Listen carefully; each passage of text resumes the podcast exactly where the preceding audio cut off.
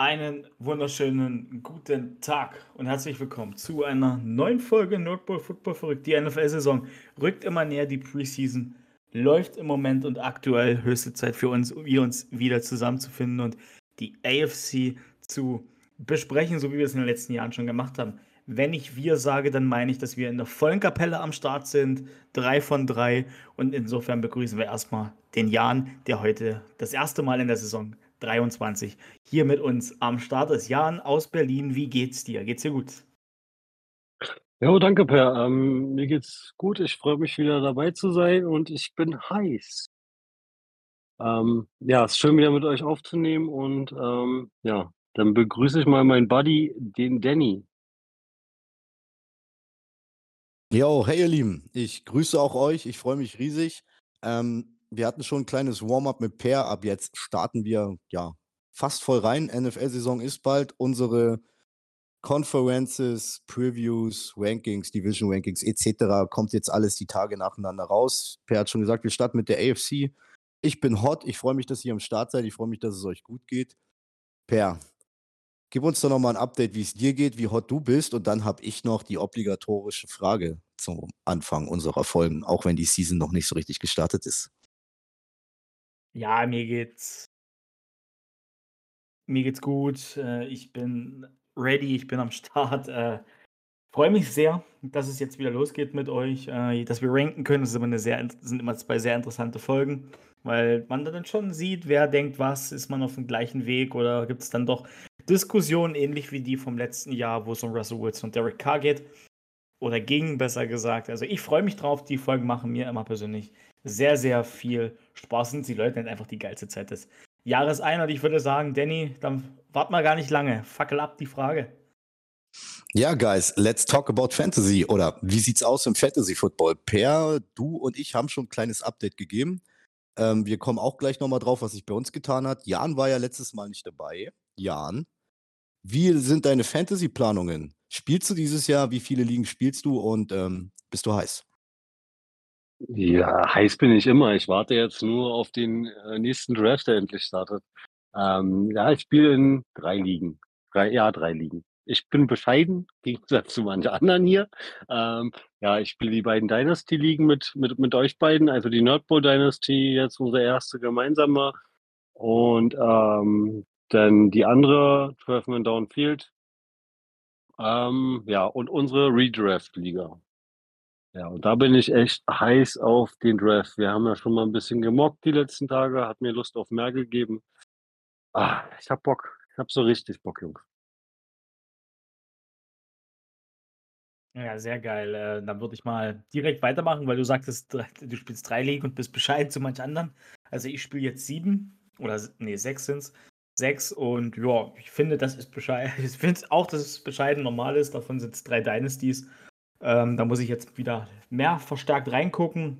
Äh, ja, und ansonsten hat sich bei mir nichts weiter getan. Ich meine, wir haben einen Draft-Termin für unsere Nerdball Fantasy League, oder Danny? Oder ist das jetzt.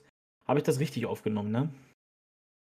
Ja, also an der Stelle erstmal, bevor ich von mir erzähle, unsere Nerdball Redraft Liga ist voll. Nach unserer letzten Folge haben sich Leute gemeldet oder wir hatten da noch eins, zwei Buddies vom Buddy vom Buddy, die noch Bock hatten auf ähm, Fantasy Football. Und ja, unser Slow Draft startet am Montag, kommenden Montag, 16 Uhr, der Montag nach Preseason Week 2. Ich bin schon hot drauf. Ansonsten bei mir, ja, laufen die Planungen. Ähm, ich bin ja auch, wie gesagt, in drei Dynasties vertreten. Zwei sind wir zu dritt, einer mit, mit Per. Ähm, in der Packers Germany e.V. Vereinsmeisterschaft besprechen wir gerade den Draft-Termin für unsere Liga. In einer Liga äh, draften wir auch bald. Im Upside Bowl bin ich drin, da bin ich gerade mitten im Slow Draft. Ich bin an 1-12 und habe meine ersten beiden Picks schon gemacht, AJ Brown und Derrick Henry. Und wir sind mitten in Runde 2 und es geht gerade der Quarterback One los. Also während wir hier reden, wurde gerade Josh Allen gepickt. Nur mal so zur Info, wen es interessiert. Ja, und ansonsten, statt jetzt komme ich bei acht, maximal neun Ligen raus. Eine Liga, Liga ist noch in der Schwebe, ob ich da mitmachen kann wegen meinem Schichtrhythmus und die Jungs wollen unbedingt ähm, vorm Thursday Night Season Opener live draften. Und ja, und ob ich in den German Charity Bowl reinkomme, steht noch offen. Da kann man sich, glaube ich, noch bis Ende August bewerben. oder quasi spenden und dann kann man schauen, ob man mit seiner Spende reinkommt. Da warte ich noch und ja, ich sag mal so, Minimum wären es sieben, maximal neun. Und ja, ich bin hot, ich bin heiß. Das war's mit Fantasy. Und Per, geleite uns weiter durch die Folge. Es gab News. Richtig, und passend zur AFC Division Ranking Folge gab es auch in der AFC noch zwei News diese, diese Nacht oder gestern Nacht besser gesagt. Und zwar Delvin Cook und Ezekiel Elliott haben jeweils neue Teams gefunden. Wir fangen an mit Delvin Cook, Running Back, jetzt der New York Jets, hat einen Vertrag für ein Jahr unterschrieben, bekommt 7 Millionen Dollar dafür. Weitere Vertragsdetails stehen hier noch komplett aus, aber das heißt auch, die Jets rüsten weiter munter auf und ich würde Ezekiel Elliott direkt hinterher schießen mit seinem Vertrag. Das ist nämlich auch ein One-Year-Deal. Der bekommt nämlich, sage und schreibe, 6 Millionen pro Jahr, hat einen Signing-Bonus von 1 Million da drin. Und auch hier stehen weitere äh, Details aus. Ezekiel Elliott ist jetzt Bestandteil der New England Patriots. Da war er ja vor zwei Wochen schon mal zum Vorturn. Und ja, sehr interessante Signings, sehr interessante Teams, die vor allem aktiv geworden sind. Patriots ja eigentlich mit Stevenson einen Running Back gehabt in der Leadback-Rolle und die Jets mit Carter, Hall und Co. irgendwie zwei, drei Running Backs gehabt. Ja, Jan, du warst letzte Woche nicht dabei, als es schon mal so ein bisschen um die Running Backs hier im Podcast ging. Deswegen sag uns doch mal so deinen Teil, was du von den beiden Signings hältst und ob es Einfluss auf die Teams haben wird. Ja, ähm, Sieg Elliott, ähm, ja, äh, Patriots haben Harris, ab, haben Harris verloren. Da macht das ein bisschen Sinn für mich. Äh, weil Run Heavy. Ähm, ich bin, weil ich glaube, Daniel Jones ist nicht so passlastig mit der Offense, dass es fun funktioniert. Deswegen wird Billy Check da wieder viel über Run Heavy machen und deswegen finde ich das relativ sinnvoll. Ah, bei Devin Cook muss ich ehrlich sagen, ähm, finde ich geil. Ähm, ist auch mal eine, eine Ansage von wegen, so, wir sind jetzt hier offiziell auch mit dem ganzen Offense-Kader, den wir da haben, dick Contender mich freut eher mehr so die Aussage, die ich von Devin Cook zwischendurch auch Social Media gehört habe. Er hat sich an der Schulter operieren lassen, ist jetzt laut seiner Sicht der Alte wieder. Also die letzten drei Jahre hat er schon mit den Schulterproblemen gekämpft, hat sich immer nie operieren lassen. Soll jetzt wieder so fit sein und so dynamisch sein wie zu FSU-Zeiten und da freue ich mich richtig geil drauf. Also wenn du diese Mischung aus, äh, ja, diesem Receiving Back und, also wir kennen ihn ja schon so von Minnesota, aber er soll athletikmäßig noch eine Schippe wieder draufgelegt haben, so wie er vor seiner Schulterverletzung war. Ah, Finde ich geil. Ähm, ja, für, für Brees Hall tut es mir da so ein bisschen, glaube ich, ein bisschen leid. Ich glaube, er wird da so ein bisschen den kürzeren ziehen. Ah, weil Delvin Cook ist, ist auch nun mal einfach ein Workhorse. Wenn er nicht verletzt war bei den Vikings, hat er, hat er, hat er ordentlich geliefert. Äh, das kann ich so bestätigen, weil ich habe ihn auch Fantasy-mäßig gehabt und er hat mir immer gut Punkte beschert. Ähm, Danny. Ja, ähm, ehrlich gesagt, ich persönlich will gar nicht so tief darauf eingehen, denn falls es euch aufgefallen ist, beide Running Backs haben bei AFC-Teams gesigned und wir werden heute über die AFC reden. Da will ich persönlich nicht so viel vorweggreifen.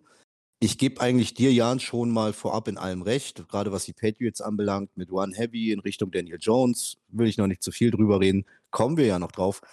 Dasselbe für Delvin Cook, auch da gebe ich dir recht, ist ein Zeichen der Jets. Ähm, wir haben hier ganz, ganz, ganz Großes vor. Äh, wir sehen uns an irgendeinem Punkt, wo wir richtig reinhauen wollen. Und ja, ich denke, auch da werden wir gleich in unseren Previews und Division Rankings genauer drauf eingehen. Also ich habe mir da schon ein bisschen was notiert. Per, runde du doch mal die Nummer ab, bevor wir dann zum Hauptthema kommen. Ja, sehr gerne. Ich persönlich bin eher auf deiner Seite. Für mich hat es jetzt nicht mehr den großen Einfluss auf die Standings der Teams gehabt. Eigentlich auf eigentlich gar keinen weiter. Ich bin da relativ final was das angeht mit, dem, mit meinen Rankings. Und würde dann auch meine abschließenden Worte zu den Running Back Signings finden. Abschließend zu sagen, jetzt hier in dem Part nochmal, weil es auch ums Geldliche ging. Beide Verträge team-friendly. Ich staune, dass beide Running Backs das unterschrieben haben. Damit spielen sie ja weit unter Franchise Tag und weit unter Durchschnitt. Und das ist ganz, ganz interessant. Das hatten wir letzte Woche beleuchtet. Und hätte ich nicht gedacht, dass die beiden dafür so, Anführungsstrichen, Sportblase, wenig Geld dann irgendwo bei einem Team unterkommen werden. Dadurch, dass die Verträge wahrscheinlich garantiert sind, ähm, passt das, denke ich, für alle Beteiligten. Ja, und dann können wir hier, wenn niemand mehr von euch beiden was hat, direkt reinstarten in unsere Rankings und wir hatten es im Vorfeld ausgetauscht. Wir machen es dieses Jahr dann doch mal ein bisschen anders. Und zwar reden wir jetzt über die AFC North. In der AFC North spielen die Bengals, Ravens, Steelers und Browns. Und da haben wir ja gesagt, fangen wir an vom letzten Jahr. Wer war letzter? Dann reden wir über das Team und dann zum Schluss nochmal so ein kleines Roundabout. Wer hat wen in den Playoffs oder wer sieht wen in den Playoffs und auf welchem Platz in der Division. Also, los geht's.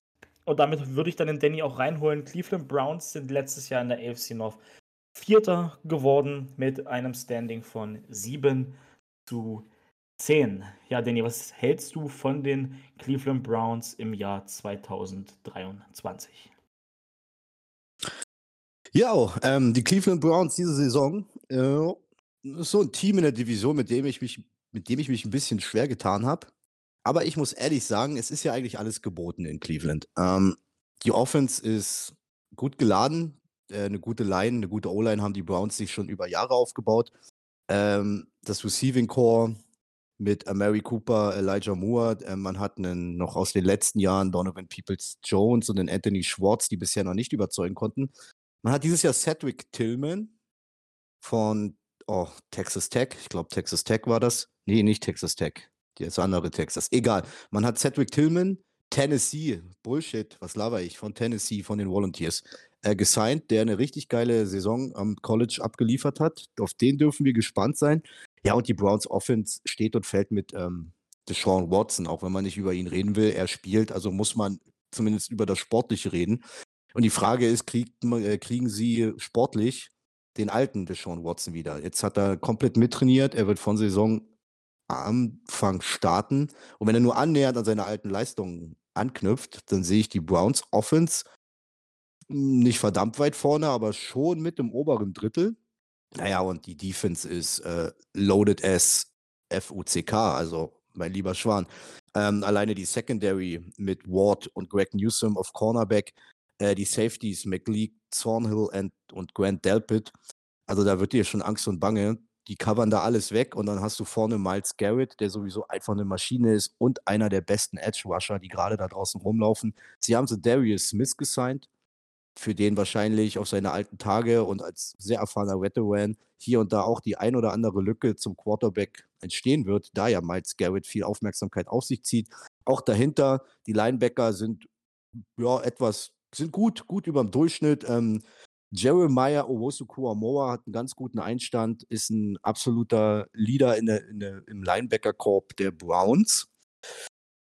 Ja, und deshalb ähm, sage ich hier gleich an der Stelle, wir machen ja nachher dann nochmal den kompletten Roundabout, aber bei mir werden die Browns dieses Jahr nicht Vierter in die Division, sie werden bei mir Dritter. Jan, erzähl du uns über die Browns. Ja, äh, du hast alles gerade gesagt. Ähm, es hängt, es, es, liegt alles an äh, meiner Sicht nach an Deshaun Watson, wie du selber schon sagst, ob er zu seiner Form zurückkommt.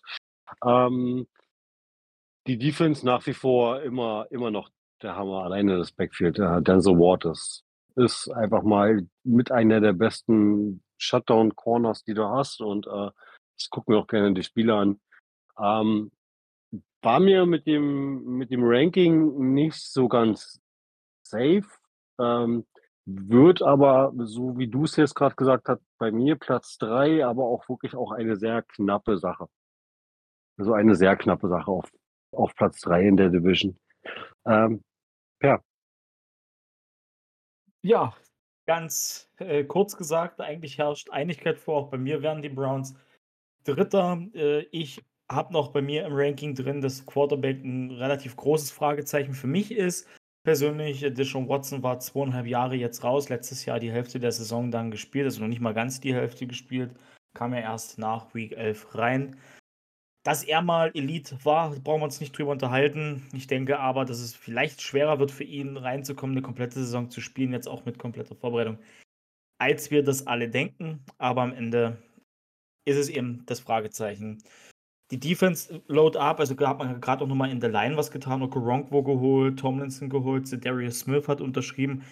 Klingt eigentlich alles danach, dass man jetzt endlich auch um Miles Garrett aufbaut, dass er wirklich richtig explodieren kann und zeigen kann, was er kann, wenn er die Single-Teams bekommt, wenn dann eben auch andere Jungs neben ihm stehen, äh, die du beachten musst. Und mit Juan Thornhill kam ein Safety noch dazu, was er dann abliefern wird und abliefern kann. In dem System werden wir sehen. Ich denke aber, wenn es für die Browns dieses Jahr wieder nicht für die Playoffs reichen sollte, das werden wir euch nachher verraten, ob wir sie in den Playoffs sehen oder nicht, könnte es hier für Stefanski das letzte Jahr werden. Sehe ich zumindest kommen, dass es da Einschränkungen gibt. So, wenn darauf niemand mehr eingehen will, würde ich zum nächsten Team springen und mit den Pittsburgh Steelers weitermachen. Die Pittsburgh Steelers sind letztes Jahr Dritter geworden. Die sind ja ganz knapp der Losing Season von der Schippe gesprungen. Da war das Ranking 9 zu 8. Und da möchte ich jetzt gern den Jan ins Boot holen und fragen, Jan, Pittsburgh Steelers mit Mike Tomlin dieses Jahr, erste Losing Season? Fragezeichen. Ja. Ja. Ähm, weil, ähm, gut, letzte Season hast du halt in der Division den, den Vorteil gehabt, dass die Browns halt mit der Offense nicht so eingespielt waren. Ähm, mit Deshaun Watson, das wird dieses Jahr anders aussehen und ich glaube, äh, die Steelers werden sich da wieder ein bisschen schwer tun, gerade als Season-Anfang mit, mit Pickett und auch mit Najee Harris. Der hat ja am Anfang der Saison auch noch nicht, letztes Jahr nicht so gezündet gehabt. Gucken, ob er wieder die gleichen Schwierigkeiten hat. Ähm, aber ich sehe die Steelers diesmal als Division-Letzter. Also bei mir. Und das wird das erste Mal für Mike, äh, für Tomlin ähm, eine negative Season, also Losing Record werden. Ähm, ja, also wir haben trotz allem, sie haben an sich ja immer noch eine solide Offense äh, mit Najee Harris, dann Deontay Johnson. Gut, ich müsste jetzt lügen, wer da noch in der Offense ist. Die O-Line ist ja immer mehr so ein bisschen fraglich. Aber was die Steelers halt auch immer wieder ausmacht, ist die Defensivarbeit und da sind sie ja weiterhin immer noch gut bestückt und ähm, halten an ihrer Philosophie der Defense ja weiterhin auch noch fest, dass sie halt immer noch ein bisschen die härtere Defense sind. Aber trotz allem wird es diese Saison nicht reichen, denke ich mal. Und damit landen die bei mir auf Platz 4. Und dann hören wir mal, was Danny dazu sagt. Ja, dann will ich als erstes die Antwort von Per, äh, die Frage von Per beantworten, so rum. Ähm, ja, es wird die erste Losing Season für Mike Tomlin. Bin ich auch dabei. Äh, Jan, du hast gerade mit der Defense aufgehört. Die Defense ist ultra brutal und die Steelers waren schon immer für eine gute Defense bekannt. Ähm, wenn ich da, brauchen wir nicht drüber reden, TJ Watt ähm, und Co. Aber wie viel, wie viel kann eine Defense irgendwann schultern, wenn es mit der Offense gar nichts läuft? Die Steelers haben letztes Jahr viele Spiele knapp und eng gestaltet, knapp und eng gewonnen, aber auch verloren. Da ging es nur um Field Goals. Und deshalb ähm, sehe ich, seh ich hier das große Problem, die Offense. Äh, Matt Canada als, als OC überzeugt mich gar nicht. Kenny Pickett, letztes Jahr First Round Pick, überzeugt mich gar nicht. Er hatte bei mir letztes Jahr auch schon kein First Round Grade und alleine schon, wenn du überlegst, sie haben eigentlich ein gutes Receiving Core. Sie haben dieses Jahr noch Allen Robinson dazu bekommen. Gut, musst du schauen. In LA hat es ja nicht mehr funktioniert, nachdem er dahin gewechselt ist von Chicago aus. Aber du hast George Pickens, der schon einige Flashes letztes Jahr gezeigt hat. Und du hast fucking Deontay Johnson. Und Deontay Johnson hat Kenny Pickett letztes Jahr nicht reinbekommen. Big, Deontay Johnson ist da der Non-Plus-Ultra-Receiver. Und selbst Big Ben in seinem letzten Jahr vor zwei Jahren mit seinem abgehalfterten Nudelarm hat es geschafft, Deontay Johnson durch die Saison zu bringen und eine 1000-Yard-Season zu geben. Und das hat ein junger Kenny Pickett nicht hinbekommen. Da bin ich sehr gespannt, wie viel da noch an Upside drinsteckt. Und hinzu kommt auch, die O-Line ist auch nicht geil. Ähm, ich sage mal so, Guard Isaac Suemalo hat, ist der einzige mit einem Top 10 Grade Gesamtoffense-Line von PFF.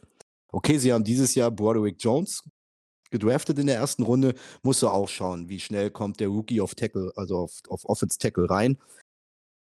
Naja, und auf Running Back, also ich muss ehrlich sagen, in seinem ersten Jahr, ja, im ersten Jahr sah Najee Harris geil aus, aber der hat ja auch Workload bekommen ohne Ende.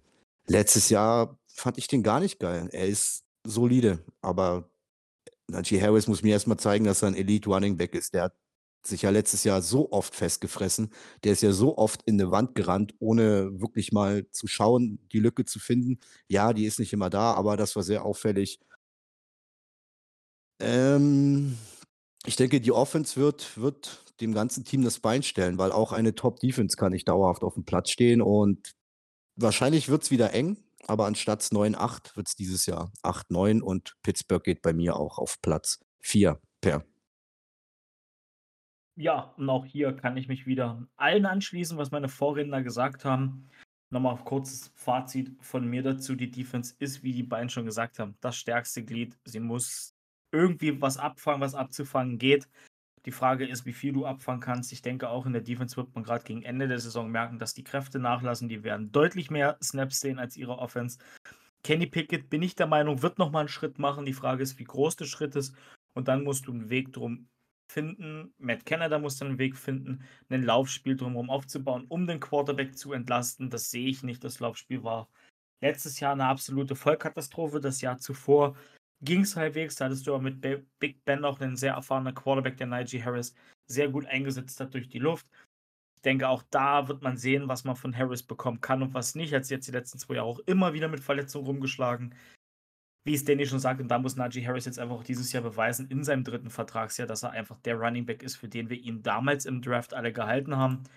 Nichtsdestotrotz tut es mir leid zu sagen, für alle Steelers-Fans, eure Defense ist brutal, eure Defense ist gut aber es reicht hier nicht mehr für Platz 4 und die erste Losing Season. Und ich denke sogar, das wird nicht nur ein 8-9, das könnte hier durchaus noch viel schlimmer werden.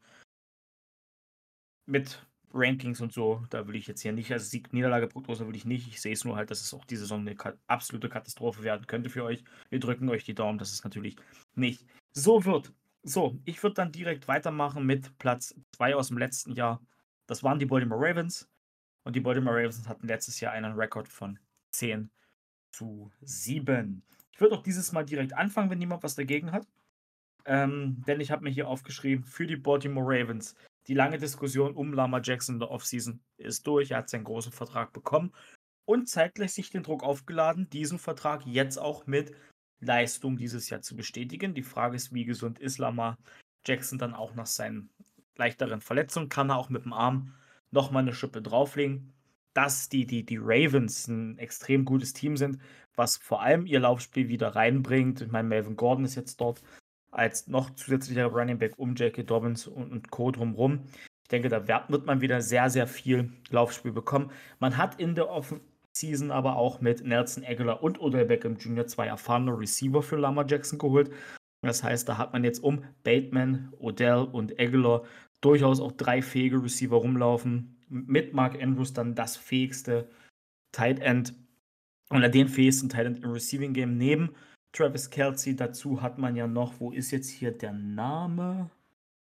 Wide Receiver gedraftet. Mit Zay Flowers hat man dann auch noch einen extrem guten Wide Receiver gedraftet. Dass man hat auch alles dafür getan, Lama Jackson jede Menge Waffen jetzt an die Seite zu geben, dass es da eben nicht mehr an Ausreden scheitert. Ich hatte keine Waffen, ich hatte keine Receiver, ich musste alles alleine machen. Er kann jetzt den Ball verteilen, er wird den Ball verteilen. Und ich finde, der einzige Abgang, über den man sich hier wirklich einen Kopf machen muss, ist der in der D-Line. Calais Campbell ist gegangen. Die Frage ist, wie viel verliert die Defense dadurch? Denn Campbell war zwar in den letzten Jahren nicht mehr in der Primetime seines Tuns, aber seine Anwesenheit hat man ja dann doch schon respektiert.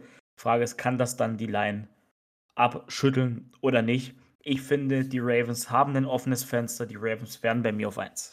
Oder sind bei mir auf 1 gerankt und das Fenster ist ein weiteres Jahr offen für einen tiefen Playoff Run. Danny, wie siehst du die Baltimore Ravens im Jahr 2023? Ja, die Baltimore Ravens im Jahr 2023 sind bei mir so ein Team, wo ich sage, ähm, ich bin gespannt drauf, bis hin zu, auf die habe ich schon ein bisschen Bock. Ähm, denn was ist denn der viel wichtigere Punkt? Du hast jetzt schon die ganzen Signings und Erweiterungen im Receiver Corp genannt. Der alte Offense Coordinator Greg Roman ist weg. Wir haben Todd Monken. Wir werden hier definitiv stückweise passlastigere Baltimore Ravens sehen mit einem Lama Jackson, der verdammt gut zu Fuß ist. Du hast alles genannt, Zay Flowers gedraftet, OBJ gesigned, Nelson Aguilar geholt. Das gibt Tiefe in den Raum. Bateman ist ja auch schon wieder jetzt in den Trainingscamps mal hier und da verletzungsanfällig. Äh, Mark Andrews am Start. Das kann richtig nice werden. Du hast die Running Back Tiefe angesprochen. Melvin Gordon kommt zu J.K. Dobbins, Gus Edwards dazu. Auch die waren immer sehr verletzungsanfällig. Ich denke, da hat man sich gut abgesichert. Und hinzu kommt, dass unter Head Coach Paul Harbour, also nicht nur unter denen, Baltimore, die Ravens waren schon immer für geile Defense bekannt. Das hat sich unter John Harbour als Head Coach nicht geändert. Du hast in der Front Seven immer noch Patrick Queen und Roquan Smith. Also ich denke mal, die sind auch noch etwas jünger als Calais Campbell und haben letztes Jahr schon die Jahre davor schon ordentlich gerissen, vor allem Smith bei den Bears. In der Secondary hast du einen Veteran wie Marlon Humphrey auf Cornerback und den jungen Kyle Hamilton, den Safety, der letztes Jahr gedraftet wurde. Das ist schon eine echt geile Mischung, das macht schon echt Bock und wie gesagt, alleine der springende Punkt mit dem Wechsel von Greg Roman zu Todd Monken, man hat Receiver geholt, lässt viel hoffen auf diese Offense und trotzdem nehme ich Baltimore an die zwei. Jan. Ja, ähm, ihr habt so gut wie alles gesagt. Ähm, zu Per seinem Kommentar, ähm, ich bin der Meinung, das mit Campbell macht sich nicht bemerkbar. Ähm, aufgrund von dem, was Danny gesagt hat. Ähm, erstens Baltimore schon seit Jahren hinweg. Von Zeiten zu Ray Lewis und Ed Reed. Ähm, die haben schon immer Monster in der Defense gehabt, Leader in der Defense gehabt. Aber auch diese Leader bilden auch wieder andere Leader aus. Und ähm, Dadurch hast du auch in der Defense, auch wenn Campbell nicht mehr präsent auf dem Platz ist, ähm, dieses äh, Building von Humphrey mit dem jungen Hamilton zusammen im Backfield. Ähm, das, ja, da, da wird mal wieder eine, eine Mörder-Defense. Äh, Offense finde ich ganz cool. Mal gucken, wie es mit so mit OBJ mal läuft. Ähm, ich habe ein paar Videos aus den Trainingslagern gesehen. Das ist mir alles so ein bisschen zu ein auf lustig gemacht. Ähm, überzeugt mich trotz allem nicht ganz so. Liegt vielleicht eigentlich nur daran, dass äh, Lamar Hamilton bis jetzt noch keine Saison so richtig durchgespielt hat. Äh, Lamar Jackson, Entschuldigung. Und ähm, ja, dann hast du das verletzungsanfällige Backfield. So, und im Endeffekt hast du nachher wieder den letzten Mohikaner, der übrig ist. Und das ist Mark Andrews. Und der kann die Offense meiner Ansicht dann nicht komplett alleine stemmen. Ähm, um die Browns und die Steelers zu schlagen, da reicht dann auch locker, wenn du dann auch mal mit Huntley, mit dem Backup äh, antreten müsstest. Ähm, und deswegen bin ich der Meinung, die Ravens landen wieder auf einem soliden Platz 2, gehen auch wieder an die Wildcard Round, meiner Ansicht nach, weil sie schaffen es doch am Anfang wieder richtig ordentlich durchzupowern. Nach hinten raus fehlt dann wieder so ein bisschen die Luft. Ähm, bin gespannt, wie das mit dem neuen Offense Coordinator, wie sie es da machen, ob der denn wirklich so passlastig, also passlastiger sein wird oder ob er da vielleicht doch ein bisschen mehr auf Lamar Jackson und seine Run Skills eingeht. Da bin ich eher mehr so ein bisschen gespannt. Ähm, aber trotz allem muss ich sagen, habe ich auf die Ravens schon Bock, weil die Ravens ist halt die, wie, wie die Steelers schon immer, hm, immer für ein geiles Defense-Spiel und äh, die gucke ich mir sowieso lieber an als, keine Ahnung, so eine 40 zu 40 Schlachten. Also, ja. Bei mir landen die Ravens auf Platz 2. Per. Okay, dann machen wir weiter mit dem Vorjahressieger der Division, den Cincinnati Bengals. Die waren letztes Jahr 12 und 4. Hier dürfen wir nicht vergessen, dass die ein Spiel weniger hatten wie alle anderen aufgrund des abgebrochenen Spiels bei den Buffalo Bills. Und Jan, du hast gerade so schön aufgehört, über die Ravens zu sprechen und mach doch mal weiter mit den Cincinnati Bengals. Ja, bei den Bengals hast du es halt immer noch. Ähm, du hast Mixon als Running Back. Ähm, ah, bei Burrow muss man gucken, wie lange der jetzt wirklich irgendwie noch tatsächlich ausfällt. Ähm, ich habe da jetzt auch mir leider keine Info äh, zugeholt. Ich sehe immer nur Bilder und äh, wie er im Trainingsoutfit rumläuft und da steht immer nur Soon drunter. Trotz allem darf man immer nicht vergessen, was die eigentlich für eine Offense haben. Sie haben immer noch Higgins, oh Gott, äh, Boyd haben sie immer noch, genau, Tyler Boyd. Und sie haben immer noch Jamar Chase. Und dazu hast du dahinter immer noch einen verdammt ordentlichen Joe Mixon. ja, und das reicht für die Division. Also alleine diese Offense in dem Paket, wir gucken mal, welcher Quarterback bis wann dort hinter der Line steht, ähm, kann man sehr viel mehr mitreißen, als, finde ich, mit den anderen Offenses, die dieses in der Division haben. Ähm, weil da ist das Grundgerüst solide, man und äh, ich denke mal auch ein anderer Quarterback kann solide in der Offense performen mit den Skillplayern. Ähm, ja, gut, die Defense, die haben endlich mal Eli Apple verloren. Äh, mal gucken, ob es der Rest jetzt besser macht. Dann haben sie ja mit ihrem Defense End verlängert gehabt, hier genau, mit, mit Hubbard. Ähm, ja, immer noch eine, eine recht solide Defense und sie sind auf jeden Fall auch wieder Contender für mich. Danny. Jo, ähm, die Cincinnati Bengals ist, was du offenstechnisch gesagt hast, auf jeden Fall ähm, mit das Beste, was da in der NFL gerade unterwegs ist. Das kann man so sagen. Mit einem fitten Joe Burrow. Ähm, Joe Burrow wird der Quarterback mit dem nächsten bestbezahltesten Quarterback-Vertrag ever sein nach Justin Herbert und wie sie alle heißen. Wir können davon ausgehen, dass er Season-Anfang spielen wird. Er hat die Weapons, er hat Mixen hinter sich, Chase Higgins, hast du alles gesagt, Tyler Boyd. Ich habe nur ein Problem. Die erste, das erste große Fragezeichen, womit ich mich schwer tue, ist Tident. Da ist gar nichts, außer besagter Irv Smith Jr., von dem sich alle schon seit, weiß ich jetzt nicht, gefühlt 100 Jahren das Breakout erwarten und der aber immer verletzt ausfällt und dann kommt echt, naja, ein Tident-Namen, die hat nicht jeder von uns gehört.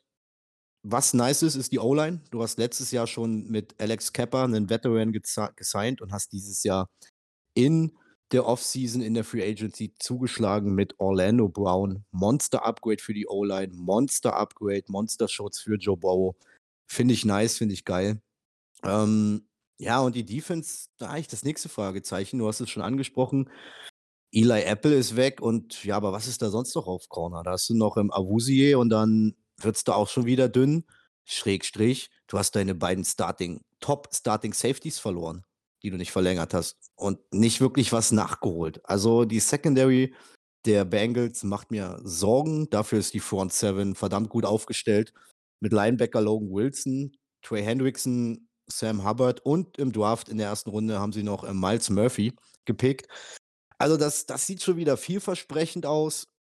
Ist halt aber die Frage, wie, wie kommt das Gesamtpaket rüber? Nichtsdestotrotz ist dieses Team in Summe eingespielt. Es ist gerade in der Offense immer noch dieser heiße Kader um Joe Burrow mit dem Upgrade Orlando Brown dazu, einer soliden Defense, einer starken Front Seven, die es irgendwie dann wahrscheinlich ja, ein bisschen alleine richten muss.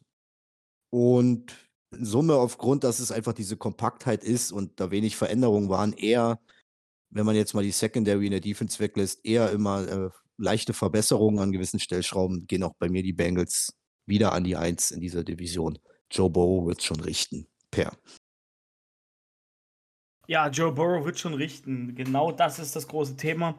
Dass er es richten wird, davon gehe ich auch aus. Meine letzte Information ist aber die, ich habe das Ranking am Sonntag gemacht und ich habe da mal eine Weile gesucht und gemacht, was hat er für Verletzungen, wie sieht es aus?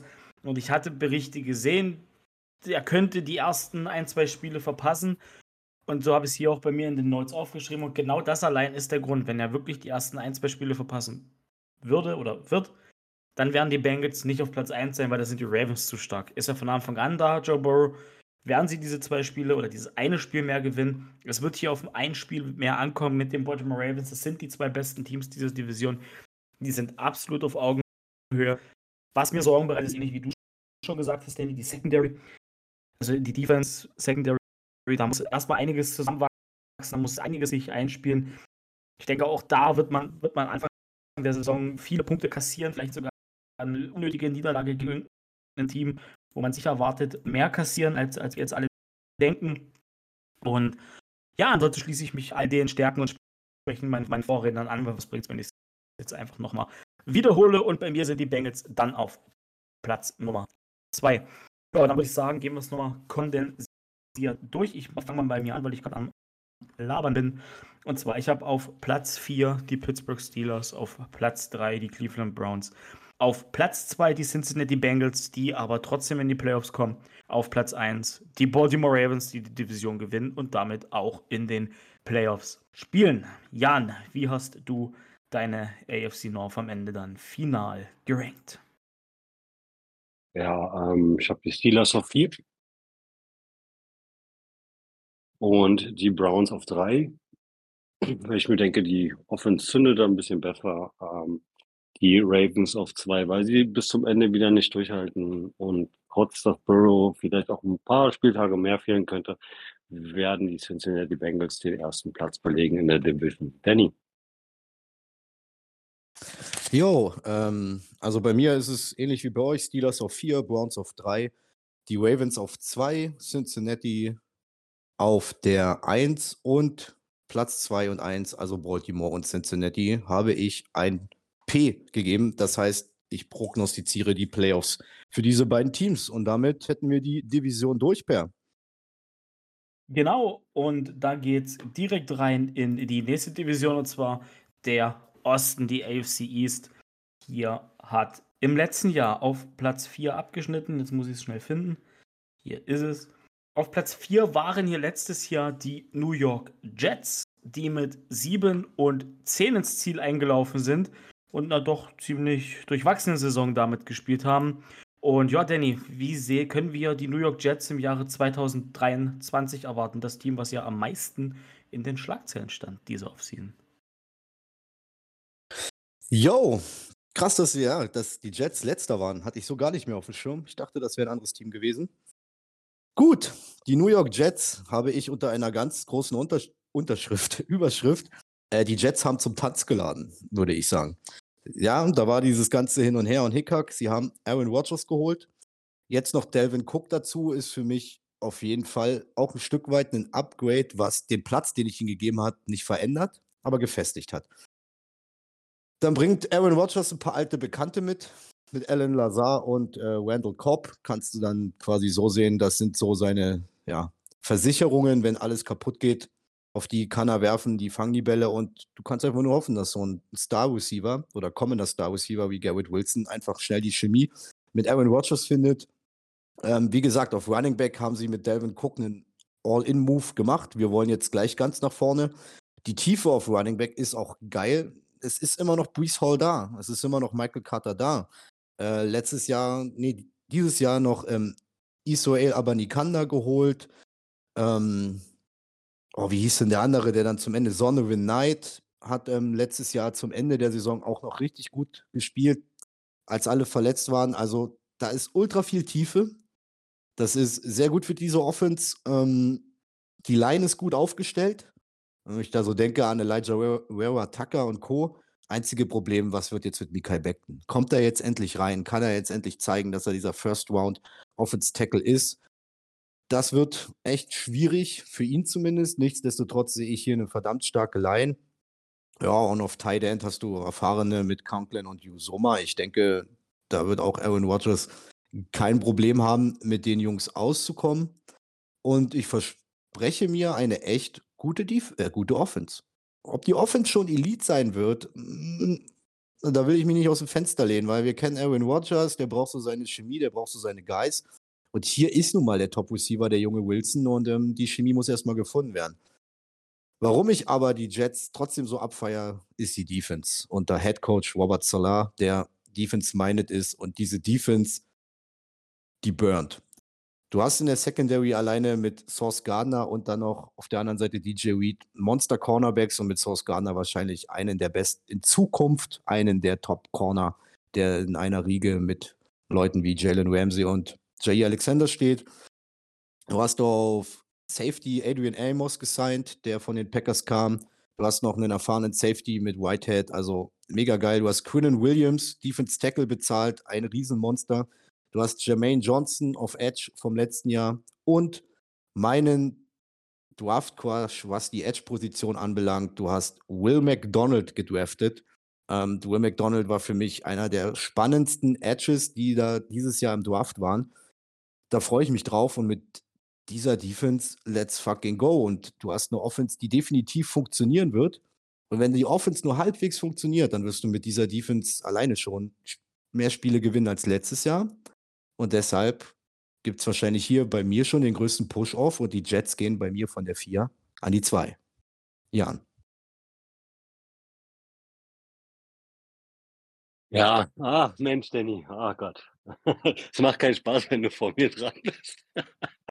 ja, ähm, Danny hat schon alles gesagt. Ähm, ja, die Jets machen, machen, machen echt Bock auf mehr, was sie da aufgerüstet haben. Gerade A-Rod mit seiner Green Bay Connection, die er sich da alle zu sich geholt hat. Ähm, ah, ich bin der Meinung, ähm, dass er die Chemie mit Garrett Wilson relativ zügig findet. Ähm, hat er auch gleich am Anfang mit äh, Lazar und Wilson zusammen trainiert gehabt.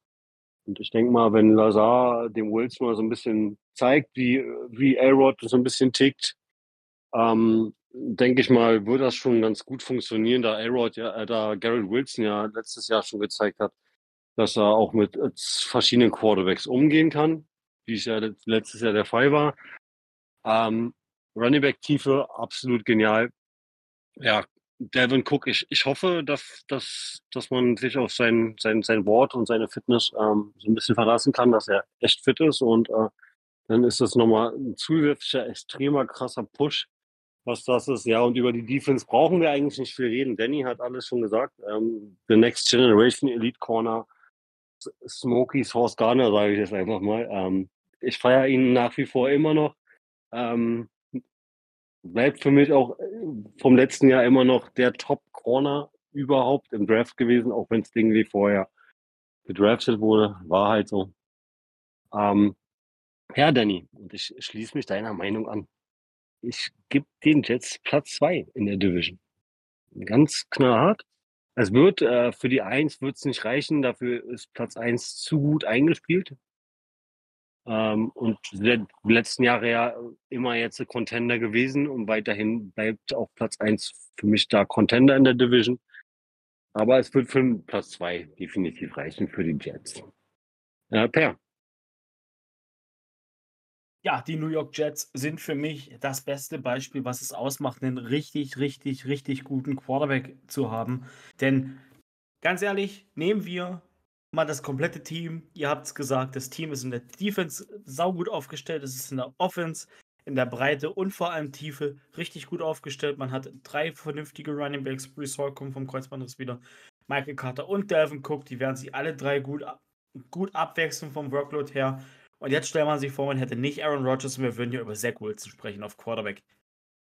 Wertet das Team irgendwie komplett ab. Aaron Rodgers macht dieses Team mit einem Schlag halt einfach deutlich besser.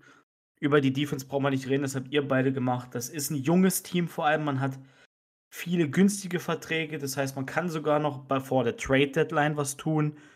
Man darf gespannt sein. Aaron, Aaron Rodgers hat nicht umsonst sein Packard hingenommen. Ich bin mir sicher, dass wir da vor Woche 8 noch einen Trade sehen. Die Jets laufen auch bei mir auf Platz Nummer 2 ein. Große Einigkeit also über die New York Jets. Ja, auf Platz 3 letztes Jahr haben dann abgeschlossen die New England Patriots mit einer Losing Season. 8 und 9 waren die Patriots und da darf ich jetzt Danny drum bitten, uns seine Einschätzung über die Patriots zu geben. Yo, New England. Schwierig, schwierig. Ähm, wo fangen wir an? Ja, über allem thront der große Schirmherr Bill Belichick, aber seine Legacy scheint langsam so ein bisschen zu, zu kriseln. Man hat jetzt äh, ab diesem Jahr endlich wieder einen offiziellen Offense Coordinator und nicht da irgendwie einen Mischmasch aus ehemaligen Defense Koordinatoren. Man hat ja Bill O'Brien wieder zurückgeholt. Und ja, was fangen wir beim Quarterback an? Was, was, was gibt mir Mac Jones? Also, naja, sein erstes Jahr war war echt nice und dann letztes Jahr war er eher in die andere Richtung. Ähm, Billy Zappi hat dann mal kurz gespielt und er hat jetzt nicht viel besser, aber auch nicht viel schlechter wie Mac Jones gespielt und war nur ein Viertrunden-Pick, kein Erstrunden-Pick. Ähm, wenn man jetzt den PFF-Grade anguckt unter allen Quarterbacks letztes Jahr, war Mac Jones Quarterback 24 von 39 evaluierten Quarterbacks, die in Summe gespielt haben. Das ist ein bisschen dünne. Und auch ja, auf Wide Receiver 'n Wide Receiver macht mich jetzt nicht so an. Du hast halt, ähm du hast halt eben du hast Parker, so der Big Body Receiver, du hast Juju, das wird dein Possession Receiver sein. Kenrick Bourne ist noch gar nicht angekommen. Na ja, und der Receiver-Pick vom letzten Jahr in Runde 2, der gewisse Herr Thornton, hat sich ja verletzt. Auf den dürfen wir gespannt sein. Das ist ja 'n richtiger Speedstar, wie der zurückkommt. Ja, und auf Ti Tight End hast du Hunter Henry und Mike Gesicki und, ähm, Mike Gesicki gibt mir so grade was Patriots-like anbelangt, so gar nix, weil der ist 'n reiner Receiving Tight End, absoluter Receiving Tight End. Mit Blocking hat der nix am Hut. Es ist schwierig und es ist klar, die Patriots kommen eher über den Lauf. Deshalb, wir haben vorhin über Zeke Elliott geredet, ähm, wird 'ne Verstärkung sein. Hm, wird erst mal in 'ner anderen Form, was Fantasy Football anbelangt, 'n Downgrade für Rhamondre Stevenson sein. Auf den hatte ich echt so 'n bisschen meine Fühler ausgestreckt als Workhorse. Für die Patriots an sich ist das 'ne super Tiefe. Du hast da noch Pierre Strong, ähm, vom letzten Jahr aus'm Draft.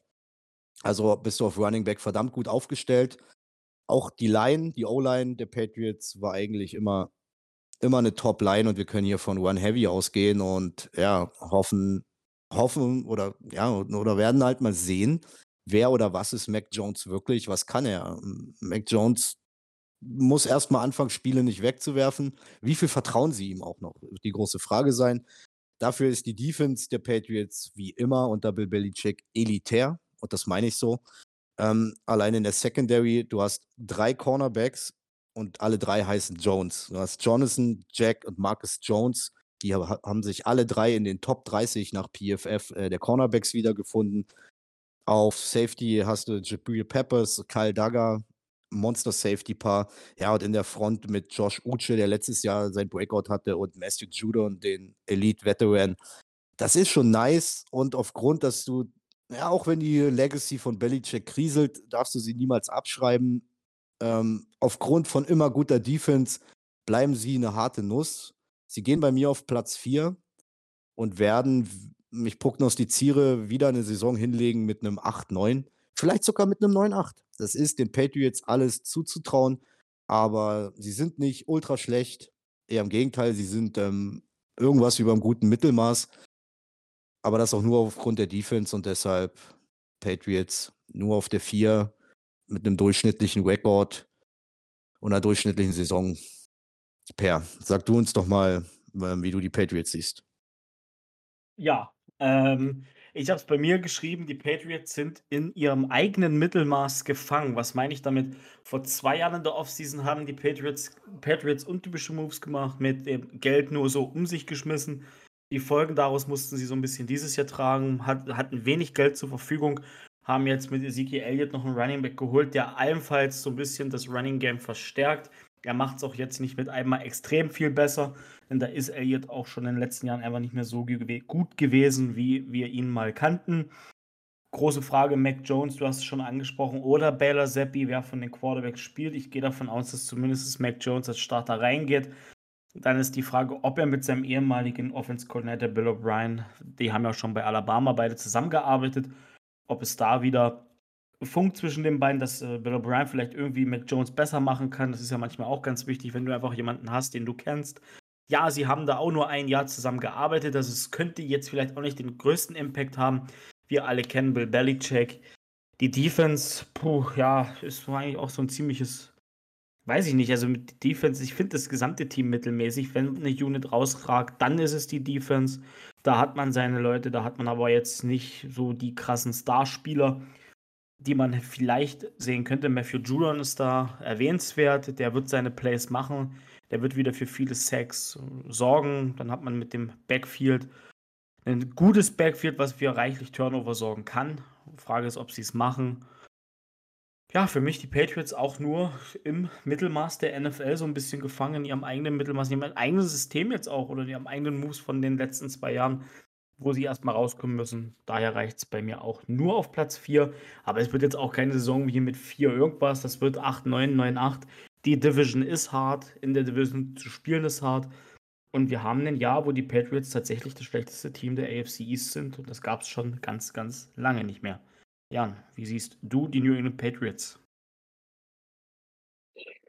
Ja, man darf auch nicht vergessen, wer vorher die ganze Zeit bei den Patriots Quarterback war. Also, dass da eine Umstellung stattfinden muss, das ist normal. Ähm, nichtsdestotrotz, ähm, Defense ist okay. Defense überzeugt mich, aber da sind wir auch wieder bei dem Thema, wie viel kann eine Defense kompensieren? Wie viel kann da äh, die Defense rausholen, was das angeht? Und ähm, klar, wenn du eine Run-Heavy-Offense hast, jetzt mit Sieg Elliott auch noch gerade, ähm, gibt es der Defense mal wieder ein bisschen Luft, äh, nicht auf dem Feld zu sein.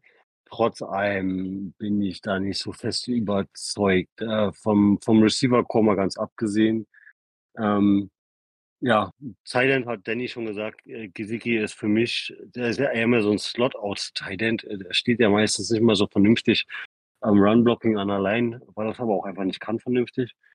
Das hat er ganz oft bei den Dolphins schon gezeigt, dass er da auch gerne mal die Schwachstelle in dem Punkt war. Und ach, Quarterback-Situation. Ah, Mac Jones. Mac Jones, äh, ja, letztes Jahr mh, hm, schwierig. Aber trotz allem bin ich der festen Überzeugung, ähm, dass Mac Jones uns dieses Jahr zeigen wird, dass er nicht der Patriots Quarterback ist, der zukünftige. Ich bin auch der festen Überzeugung, äh, spätestens bis Woche 8 ist er gebancht für die restliche Season. Das ist meine ganz harte Kritik an Mac Jones, weil er auch einfach, ich finde, da die Waffen lassen zu wünschen übrig. Und nur mit einem Heavy Run Game kannst du es einfach nicht machen. Das ist meine feste, feste Aussage. Und zur Not, falls alles schief läuft, äh, gibt man Sieg Elliott einfach ein bisschen mehr von seinen Captain Crunch Cornflakes und äh, dann spielt er dir auch noch Fullback. Dann hat Ramondo Stevenson wenigstens einen ordentlichen Vorblocker. Wenn man es so sieht. Ja, das ist mein Standing. Ich bin von den Patriots nicht wirklich überzeugt dieses Jahr. Ähm, trotz allem Billycheck, ähm, der holt sich da schon ein bisschen was aus dem Ärmel raus und ähm, um an deiner Legacy nicht ganz so krass, die nicht ganz so krass bröckeln lassen, und denke ich mal, der wird sich nächstes Jahr einen neuen Quarterback im Draft holen. Und damit kriegen die Patriots bei mir Platz 4. Okay, auch hier absolute Einigkeit. Dann kommen wir zu Platz Nummer 2 aus dem letzten Jahr. Und das waren mit 9 zu 8 die Miami Dolphins. Ich würde hier mal direkt weitermachen oder beziehungsweise anfangen. Von der Offense erwarte ich dieses Jahr eigentlich relativ viel. Tour ist wieder am Start. Sie müssen Tour unbedingt mehr beschützen. Äh, Tour hat letztes Jahr drei Gehirnerschütterungen gehabt. Also die nächste Gehirnerschütterung kann da wirklich die letzte sein mittlerweile. Ähm, Hill und Waddle, damit hat man das schnellste Receiver-Duo der Liga. Im Draft hat man vor allem nur für die Tiefe gesorgt. Man hatte ja kaum Picks zur Verfügung. Dann hat man noch für Jalen Ramsey getradet. jetzt sind wir schon auf der defensiven Seite. Und mit Jalen Ramsey hätte dieses Team einen enormen Sprung machen können, gerade in der Defense. Und dann kam die Verletzung im Trainingscamp. Woche 1 von Jalen Ramsey. Hier hört man ja von Woche 5 bis Dezember alles. Ich gehe jetzt mal vom schlimmsten Fall aus, dass Jalen Ramsey vielleicht sogar erst spät im Jahr wieder einsteigen kann. Ähm, die Verletzung, was es genau ist, ist die große Frage, ob es eine OP am Meniskus braucht oder ob es einfach ohne OP oder ohne große OP funktioniert. Das muss man sehen. Da drücke ich den Miami Dolphins die Daumen. Running Back Situation ist sehr interessant. Da hat man mit Raheem Mostert und jetzt ist mir sein Backup entfallen, den habe ich auch nicht aufgeschrieben. Ähm, hat man mit Raheem Mostert einen guten Running Back gehabt, aber der war ihm auch nur solide. Das ist eine Run, nicht keine Run, eine Pass-Heavy Offense gewesen im letzten Jahr. Das wird es auch dieses Jahr wieder sein. Gesicki auf Receiving Talent, der Abgang ist so eine Frage, wie groß das wiegt ich denke schon, dass das ein bisschen Einfluss hat äh, in die Passsituation, weil Stand jetzt hat man da mit Hill und Waddle eine klare 1a, 1b und dann wird es dahinter langsam eng. Da darf man sehr gespannt sein. Bei mir reicht es mit den Miami Dolphins, damit gebe ich ab äh, zu Danny für Platz Nummer 2. Hattest du nicht die Jets auf 2, Per? Entschuldigung, auf Platz 3, ja, du hast recht. Okay, alles in klar. In der Zeile verrutscht. ja, okidoki. Ja, ähm, Miami. Auf dem ersten Blick war das für mich auch so. Ja, man, Miami lädt auch zum Tanz. Geladen ohne Ende. Ähm, Tua, du hast schon die beiden Receiver angesprochen. Tyreek Hill, Jalen Waddle. Und als ich es näher betrachtet hat, als ich es näher betrachtet habe, haben sich mir ganz viele Fragezeichen aufgetan. Das erste hast du schon angesprochen, Tour. Kann Tour durchhalten? Ähm, wie wird sich Tour verhalten? Wie wird sich das Playcalling verhalten? Äh, wie wird Tour Tagovailoa beschützt? Äh, ich finde, mit Mike White haben sie einen Backup, der in einem funktionierenden Team mit guten Waffen schon bei den Jets bewiesen hat, dass er was reißen kann. Also Mike White, den haben sie nicht umsonst gesigned. Denn das Team ist ja an sich da. Du hast es gesagt, ähm, auf Running Back sind sie massiv gut aufgestellt. Da sieht man halt eben die, so, so ja, die 49ers-Schule, äh, Raheem Mostert, ich glaube, Jeff Wilson ist der zweite. Äh, man hat jetzt Devin A-Chain, einen richtigen Speed-Guy, gedraftet. Der zwar wohl in den Trainingscamps nicht so überzeugt, aber abwarten. Und ja, aber was sind die weiteren Fragezeichen? Da kommen wir zur O-Line. Ähm, Star Star Tackle, Terran Armstead, hat letztes Jahr nicht komplett durchgespielt, ist auch sehr verletzungsanfällig. Diese Line und der Schutz von Tour steht und fällt mit Terran Armstead. Absolut. Der muss fit bleiben, der muss durchhalten, ob er das noch kann und, oder wie sehr sie ihn pounden, müssen wir schauen. Nach dem Abgang von Gisicki, du hast es auch angesprochen, habe ich mir die Titan-Gruppe angeguckt. Da ist nichts. Auf Titan haben sie nichts, also keine nennenswerten Titans, wo man sagt, okay, der könnte da in die Lücke, in diese Receiving-Lücke von Gesicki wenigstens reinsteppen. Ja, und dann kommen wir zu Defense und Ramsey war das Nonplusultra-Upgrade. Ramsey und Savian Howard, let's fucking go. Und jetzt, ja, verletzt sich Ramsey, blieb nichts anderes übrig, um noch Eli Apple ähm, zu holen, ist ein absolutes Downgrade. Und die Front, muss man sagen, da darf man auch gespannt sein. Da hat letztes Jahr auch echt, echt nicht jeder so überzeugt. Du hast Bradley Chubb geholt, der sah ganz gut aus. Und Jalen Phillips hatte letztes Jahr sein Breakout-Year. Der war vor zwei Jahren, glaube ich, ein First Runner von den Miami Dolphins. Jalen Phillips muss das wiederholen, was er letztes Jahr abgeliefert hat. Ansonsten wird es, gerade in der Front Seven, wird es im Pass Rush dünn für die Dolphins. Also Jalen Phillips war letztes Jahr der sechstbeste Edge Rusher von 119 Evaluierten bei PFF. Das muss er leider so, wie es ist, irgendwie wieder hinkriegen, denn da ist sonst nicht viel. Und deshalb unter diesem tieferen, wenn man das so tiefer einblickt, muss ich auch die Dolphins auf die drei setzen. Denn auf der Oberfläche sieht das alles nice aus, aber dahinter sind ganz, ganz viele Fragezeichen. Und wie gesagt, der Ramsey-Ausfall hat es mir dann doch gar nicht so schwer gemacht, die Dolphins hinter die Jets zu setzen, Jan. Ja, ähm, ihr habt alles, so gut wie alles gesagt. Ähm, ja, der, also der, die Verletzung von Jalen Ramsey, ähm, ja, ja, tut richtig höllisch weh, dafür den Apfel geholt. Na gut, bin von dem nicht ganz überzeugt, das hat man, glaube ich, vorhin kurz mal rausgehört. Ähm, nach wie vor, ah, ähm, die Defense überzeugt mich nicht ganz so. Die, die haben ihre, ihre, ihre Lichtmomente gehabt letztes Jahr, haben aber auch ihre Schattenseiten. Ähm, du hast es gesagt, Danny, mit Phillips, der muss abliefern.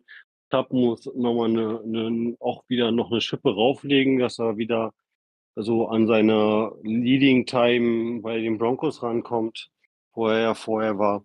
Ähm, ja, du hast, ich glaube, äh, Holland ja, Holland ist der Safety, der junge Safety. Ich glaube, der geht es auch in sein drittes Jahr.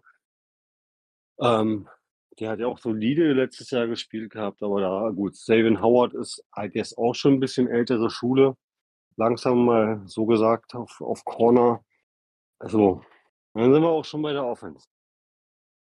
Ja, es steht und fällt mit der Leistung von Tour. Ganz klar. Die haben sich, ja, du hast es gesagt, mit Mike White haben sie sich einen soliden Backup. Der kann ja auch ein Spiel verwalten. Kann ja auch mal ein Spiel gewinnen, definitiv. Also das hat er bei den Jets gezeigt, dass er, dass er sowas kann. Trotz allem, was bringen dir die schnellsten Receiver, wenn du nicht so schnell den Ball loswirst, weil die O-Line nicht vernünftig halten kann. Also, was Tour letztes Jahr schon so ordentlich auf die Backen bekommen hatte, sah schon, schon katastrophal aus ähm, mit diesen ganzen Concussion-Protokolls, die da äh, ausgeführt wurden. Also fand ich richtig Katastrophe, was da letztens, letztes Jahr mit Season mit Tour abgegangen ist. Gucken, ob er eine Schippe draufgelegt hat, ob er vielleicht seine Spielintelligenz so ein bisschen hochgeschraubt hat und sagt, ich sage, ich werfe den Ball jetzt schneller weg. Äh, vielleicht auch daran auch nicht gearbeitet hat. Ähm, trotz allem, hat Terry Key Hill, er hat, äh, er hat Waddle, ähm, dann haben sie ja noch Black, Braxton, Bar Braxton, Braxton Barriers verpflichtet von, von den Jets, äh, den ehemaligen Receiver. Ja, sie haben rund um den schnellsten Receiver-Core der ganzen NFL. Ähm, aber der ist dann halt auch nicht alles, gerade wenn du auf dem Thailand-Position. Du hast keinen, da ist keiner, der in der kurzen Zone mal den, den, den, den, den Arsch retten kann. Raheem Mustard äh, verletzungsanfällig, Wilson verletzungsanfällig, beide von den 49ers. Ähm, ja. Wird für die Miami Dolphins Platz 3 in der Division. Ach, weil sie einfach mal Platz 2 und Platz 1 zu harte Gegner haben, die auch, finde ich, mehr, mehr Tiefe in, in, in ihrer Offense haben. Ja. Okay, dann machen wir direkt weiter mit dem letzten verbleibenden Team aus der AFC East und das sind die Buffalo Bills. Und ja, müssen wir groß und viel über die Bills sprechen? Ich denke nein, deswegen würde ich es auch hier wieder als aller. Wenn ich nicht rede, kannst du. Als allererstes ähm, machen. Und zwar, die Bills haben ein einziges großes Fragezeichen. Meiner Meinung nach, das ist das Laufspiel mit dem Running Back. Sie sind die letzten Jahre ausgeschieden, weil sie in den Playoffs den Ball nicht genug mit ihrem Running Back im klassischen Sinne gelaufen sind. Es musste Josh Allen richten, es sollte Josh Allen richten, es ist schiefgegangen. Ich hoffe, die Bills haben daraus gelernt. Ansonsten ist dieses Team von der Defense über One Miller bis hin zur Offense mit Stefan Diggs von vorne bis hinten mit Waffen beladen und meiner Meinung nach das kompletteste Team neben den Kansas City Chiefs in der AFC und damit bei mir verdient und deutlich auf Platz 1 Danny. Ja, auf jeden Fall. Ich gehe mit dir mit. Äh, das kompletteste Team in dieser Division, mit eins der besten Teams in dieser Conference in der AFC. Ich finde, man hat den Versuch gestartet, indem man sich ja Harris von den, Damian Harris von den, von den, von den, der former Patriots Running Back geholt hat. Ist erstmal ein Upgrade. Du hast mit James Cook letztes Jahr gedraftet, den Receiving Back. Du hast mit Harris, der bei den Patriots schon gut ausgesehen hat, vielleicht jetzt endlich mal den Running Back, der dir ein bisschen was abnimmt. Es kommt ja auch auf Scheme an, so. Wenn deine O-Line nicht darauf, äh, sag ich mal, groß ausgelegt ist, irgendwo den, den Run-Support zu machen, sondern eher den, den Pass-Support, ja, dann ist auch äh, schwierig für den Running Back. Ich denke, daran werden sie gearbeitet haben, denn sie sind auch einfach mit Sean, Sean McDermott top gecoacht. Und der Mann ist nicht blöd der ist nicht umsonst mit diesem Bild schon jetzt so oft so erfolgreich unterwegs. Über Josh Allen braucht man nicht reden. Receivers der von Dix braucht man nicht reden. Wir dürfen gespannt sein, welchen nächsten Schritt macht Gabe Davis. Der konnte ja letztes Jahr nicht so das wiederholen, was er in den Jahren davor gezeigt hat. War eher Boom or Bust. Hoffentlich macht er noch einen Step. Wir dürfen auf Khalil Shakir gespannt sein. Thailand finde ich ultra spannend. Du hast, ähm, na, nicht Dalton Kincaid, sondern dein Veteran Thailand. Jetzt habe ich den Namen vergessen. Ihr wisst, wen ich meine. Helft mir. Dawson Knox, mein Gott. Du hast Dawson Knox, jetzt hast du noch Kincaid dazu, also gerade dann für die kurzen Pässe, für den Slot. Ich denke, Kincaid könnte in der Bills Offense ähm, gegen jede Regel sprechen. Und die Regel, oder was heißt die Regel? Meistens ist es ja so, dass Rookie Titans, die brauchen einfach länger. Ähm, auf dem College sind sie Riesenmonster unter Kindern und in der NFL haben sie auf einmal vom Klasse, Körpergewicht, Spielverständnis und ähm, Power ebenbürtige Gegner. Damit müssen Titans oft erst klarkommen, weshalb Titans erst ein, zwei Jahre später explodieren. Ich denke aber, Kincaid könnte schon eine viel wichtigere Rolle als Rookie Titan spielen, wie manch anderer Rookie Titan in anderen Teams. Da dürfen wir gespannt sein. Und ja, die Defense ist, die Defense ist mega als FUCK, Alter. Also, ich sag mal, auf Corner hast du einen erfahrenen Hasen mit Darius White. Die Safeties sind einfach nur brutal mit Jordan Poyer und Tyler Webb. Das ist ein Safety-Duo aller, aller Couleur. Ja, und in der Front, also du hast ja nicht nur Warren Miller. Selbst wenn Warren Miller nur halbwegs an seine alten Jahre rankommt, ist seine Erfahrung, ist dieser Veteran so eine Hilfe. Und daneben Warren Miller steht Gregory Rousseau, Shaq Lawson und Ed Oliver. das sind vier Leute, die da mit in der Front stehen. Da wird es oft finster für den Gegner, denke ich es ist das kompletteste Team dieser Division. Es ist mit eins der komplett, schlechtesten Teams dieser Conference und somit auch eigentlich der gesamten NFL. Buffalo Bills auch bei mir an der Eins. Jan. Ja, äh, ihr habt wieder alles, alles, alles, alles wurde gesagt, alles.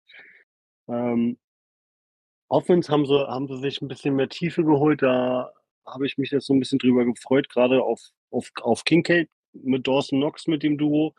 Aber da könnte man auch mal gespannt sein, ob man da vielleicht von den Bills ein ungewohntes Team mit einer Double Tight sieht. Ähm, Damian Harris, ähm, mehr der physikalische ähm, Running Back. Ähm, dazu haben sie Cook mehr, den ich immer mehr als Receiving Back sehe. Ähm, hoffen, dass Gabe Davis seine Explosion endlich mal hat oder wenigstens denn wie zum Saisonende immer recht soli sehr solide performt, dass er immer eine Bank ist. Ja, hoffen, dass äh, Josh Allen so ein bisschen seinen Struggle vom letzten Jahr mit seinen, mit seinen Turnovers ein bisschen an Abda gelegt hat. Und ähm, ja, die Defense ist ja, ob Vaughn Miller an seine Prime halbwegs rankommt oder nicht. Ähm, man hat es bei den Rams gesehen, man hat es jetzt bei den, bei den Bills gesehen gehabt, er muss nur auf dem Platz stehen. Ähm, er hat einfach eine Präsenz die hat er sich über die Jahre hart erarbeitet und die wird er weiterhin haben. Aber auch wenn man an Born Miller vorbeikommt, Danny, du hast alle Namen gerade genannt. Ähm, es ist einfach mal eine Bank, was die da an der Defense haben. Es wird saumäßig schwer und ähm, die Bills landen definitiv auf Platz 1 bei mir und sind für mich auch das kompletteste Team der NFL, was das angeht. Mit Defense, mit Veterans auch mit drin, mit der Erfahrung, die sie jetzt schon haben. Und äh, ich glaube, Josh Allen will dann auch endlich mal so ein bisschen mal eine Saison über, über Mahomes stehen und ähm, wird das hoffentlich auch diese Season mal schaffen. Das war jetzt mein Abschlussplädoyer. Ich glaube, wir stehen in der Division alle gleich. Also ja. wir hatten jetzt jeden gleich eingerankt. Ähm, macht die Sache ja einfacher macht die Sache einfacher. Genau, deswegen würde ich nochmal einmal mein Ranking wiederholen. Das ist ja dann auch automatisch euer Ranking und ihr sagt dann eure Playoff-Teams dazu. Wir haben auf der 4 die Patriots, auf der 3 die Miami Dolphins, auf der 2 die New York Jets und auf der 1 die Buffalo Bills. Ich sage für mein Ranking, die Bills und die Jets spielen im Januar weiter Football und das heißt, die gehen beide in die Playoffs. Dem, dem schließe ich mich haargenau so an. Jan.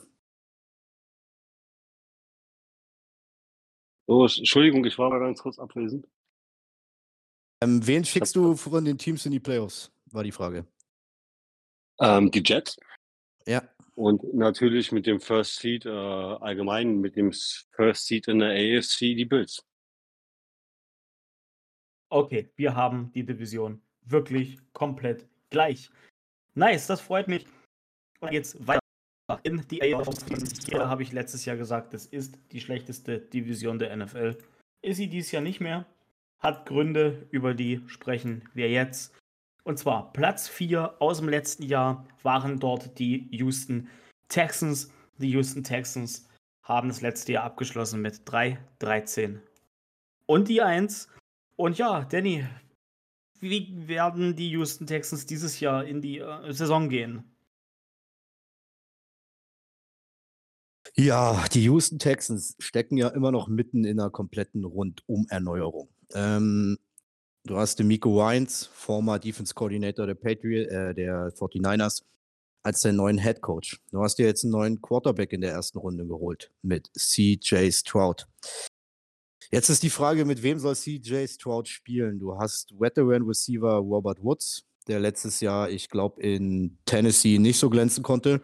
Du hast mit Nico Collins einen Receiver, der viel Upside mitbringt, aber wahrscheinlich, ja, eigentlich, der eigentlich das Upside mitbringt, weil er die letzten zwei Jahre in Houston relativ gut aussah mit schlechten Quarterbacks, also Davis Mills und Co. Und dahinter hast du dann Rookie Tank Dell, der ein massig Upside mitbringt, aber der krass undersized ist. Ja, und äh, John Matchy, ähm, herzlichen Glückwunsch, genesen von seiner Leukämieerkrankung, wird dieses Jahr dann mit einsteigen, der letztes Jahr sehr hoch gesehen wurde. Wir dürfen gespannt sein. Ähm, Rookie Quarterback, hm, Receiver-Waffen mit vielen Fragezeichen. Du hast wenigstens ein solides Running Back-Duo mit Damian Pierce und Singletary. Ich denke, das Backfield, das könnte, das Offense Backfield könnte spannend werden. Mit Dalton Schulz hast du einen Veteran Titan, der dir das ein oder andere Play, so die Safety Blanket äh, retten kann. Und eigentlich hast du eine, eine solide Line, bis, sagen wir mal, Durchschnittsline, bei der eigentlich nur Laramie Tunzel als Star Tackle hervorsticht. Auch jetzt nicht die große, ja, die große Hilfe für einen Rookie-Quarterback. Ähm, außer Tansel ist da, ist die Line nicht, nicht so doll anzusehen. Ja, und dann hast du halt eine, eine junge Defense, die gerade mit dem Miko Wines als äh, Defense-Minded Head Coach viel Upside mitbringt, aber, aber auch irgendwo erstmal nur Average ist. Du hast Jimmy Ward of Safety, ähm, war sechs bester Safety unter 88 Evaluierten bei PFF. Das Linebacker-Korb ist komplett Durchschnitt, wenn nicht sogar fast unterm Durchschnitt. Und Edge ist schlecht. Auf Edge hast du kaum was, außer dein Rookie aus der ersten Runde von diesem Jahr, Will Anderson Jr. Und das ist einfach noch, um es abzuschließen, abzuschließen totaler Neuaufbau. Und deshalb werden die Texans erstmal dieses Jahr wieder auf der 4 abschneiden. Jan.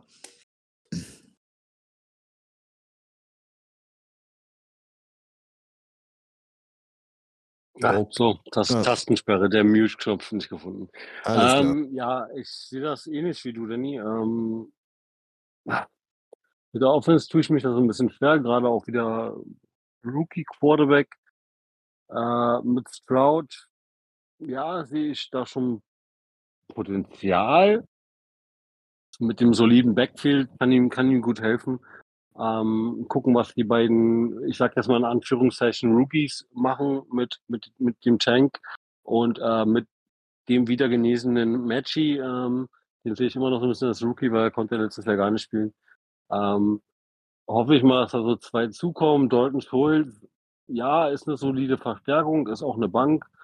Ähm, wird aber nicht reichen. Da fehlen immer noch so für mich immer allgemein noch, auch in der, in der Defense, fehlt da so ein bisschen die Veteran Class, ähm, die die Rookies so ein bisschen mitziehen. Und ähm, das fehlt einfach noch.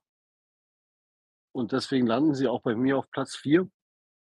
Aber gut, ähm, das Backfield, das Defense Backfield der Texans ist talentiert. Ähm, gucken. Eine junge Defense, hm, wie viel Risiko sie auch gehen. Aber es wird halt trotzdem in der Division Platz 4 sein und ähm, wenn nicht sogar der First Overall Pick der nächsten Season, der übernächsten Season dann werden. Per. Äh, warte kurz, äh, kleine Anekdote. Also, wenn sie das schlechteste Team wieder werden, dann ist ihr First Overall Pick in Arizona, weil den haben sie aufgegeben, um nochmal für Will Anderson Jr. hochzutraden im letzten Draft. Na gut, damit kriegen, da, damit kriegt der Arizona Caleb Williams und dann hat sich halt der Keiler auch ausgekeilt. Aber gut, ähm, ja, gute Anekdote. Ähm, Per. Ja, äh, dann wollen wir mal reinstarten hier in die AFC South. Und zwar, ja, Will Anderson Jr., ihr habt es gesagt, verstärkt die Defense Line und dann dahinter ist da nicht mehr viel Potenzial zu finden. Also die Defense ist ein riesengroßes Fragezeichen. Die Defense, da ist halt nichts, das ist halt der totale Neuaufbau. Wenn du ihn machst, dann musst du ihn so angehen. Ich finde, man hätte die Free Agency vielleicht noch ein bisschen aggressiver angehen können. Im Draft waren sie viel zu ag aggressiv, um da wieder auf zwei hochzukommen. Das haben wir aber alles ausgewertet. Große Hoffnung habe ich in die Offense und in Stroud tatsächlich. Stroud wird Anfangsschwierigkeiten haben, das ist relativ normal. Man hat ihn aber ein solides Backfield mit Pierce und Singletary hingestellt. Man hat ihn mit Cooks einen erfahrenen Receiver hingestellt. Man hat auch mit Nico Collins, wie es Danny sagte, einen Receiver massig Upside hingestellt. Dort Schulz als Talent dazu. Man hat. Äh, per, per, per. Ja, ja, ja. Äh, Robert Woods. Brandon Cooks ist mittlerweile in Dallas. Danke sehr, genau. Robert Woods, Dankeschön. Äh, Robert Woods, einen trotzdem erfahrenen Receiver zur Seite gestellt, der in LA schon sehr, sehr gut war. Man hat alles dafür getan, seinen Quarterback viele sichere Optionen zu geben. Es wird nie keine Downfield-Pass-Offense sein und werden, denke ich. Das sehe ich hier. Die O-Line ist solide. Tanzel auf Left Tackle ist der beste Spieler der Unit. Ähm, ja, und am Ende habe ich mich dazu durchgerungen. Die Houston Texans weil es eben noch ein Team gibt in dieser Division, was noch schlechter sein wird dieses Jahr, ähm, auf Platz 3 zu setzen. Denn die Houston Texans haben eine Chance und das ist, dass sie keine haben. Sie haben letztes Jahr drei Siege und Unentschieden rausgekriegt. Ich bin mir sicher, dass sie dieses Jahr ähnliche äh, Zahlen aufweisen werden. Dann sind sie vielleicht 3 und 14 und werden trotzdem nicht Vierter in dieser Division sein. Dann bin ich mir ziemlich, ziemlich sicher, eben weil viele Teams die Texans unterschätzen und dann haben sie die Chance, dass sie unterschätzt werden und dass sie dann eben doch besser spielen, als alle denken. Es ist halt ein unangenehmes Team, gegen das du spielen wirst. Deswegen die Texans bei mir knapp auf der 3. So, und auf der 3 im letzten Jahr waren die Indianapolis Colts. Die waren, auf Gottes Willen, mit 4, 12 und 1 auf Platz 3 der Division. Und hier darf der Jan anfangen zu sagen, was er von Indianapolis Colts in diesem Jahr hält. Ähm, ja, die Indianapolis Colts, offensiv so ein bisschen Umbruch mit einem neuen Quarterback. Wieder mal. äh, vorher Wentz, Matt Ryan und wie sie nicht alle hießen. Ähm, sie haben ja gestern, vorgestern offiziell announced, dass Richardson Woche 1 starten wird, der Rookie Quarterback, den sie sich gedraftet haben. Ähm, bin ich nach wie vor gespannt muss auch ehrlich sagen, so viel habe ich von dem noch gar nicht gesehen. Ähm, so, dann kommt man zur, zur Debatte mit äh, Jonathan Taylor. Ja, ob es da vielleicht noch weitergeht oder ob es da irgendwann mal ein Ende hat, ähm, wird auch abzuwarten sein. Trotz allem muss man auch gucken, findet die O-Line wieder zu ihrer Stärke wie vorher. Ich fand sie letztes Jahr relativ schwach, das Jahr davor, wo Jonathan Taylor richtig ausgerastet ist, ähm, hat die O-Line wirklich alles gemacht. Ähm, Pittman, Receiver, gucken, ob der jetzt so, sein, sein Breakout bekommt. Ja, Defense bin ich von den Colts auch nicht so ganz überzeugt, dass sie auch viele Games hatten, wo sie auch echt viele Punkte gefressen haben. Ähm, ja, und ich bin jetzt gerade nicht so der, der, der große Indie-Verfechter und ähm, glaube, sie können mit dem Platz 3 in der Division schon zufrieden sein. Definitiv. Danny. Jo, ähm, ja, klar. Auch hier neuer Quarterback, Rookie Quarterback, neuer Head Coach mit Shane Steichen, dem Offense Coordinator, äh, former Offense Coordinator der Philadelphia Eagles. Ja, Shane Steichen hat eine Offense um Jalen Hurts, einen Quarterback, der auch gut zu Fuß ist, äh, geformt, die im Super Bowl stand. Und jetzt hat er wieder einen, ja, sagen wir mal, athletischen Quarterback, der auch gut zu Fuß ist. Wir dürfen gespannt sein, wird im ersten Jahr noch nicht abgehen, denke ich. So krass.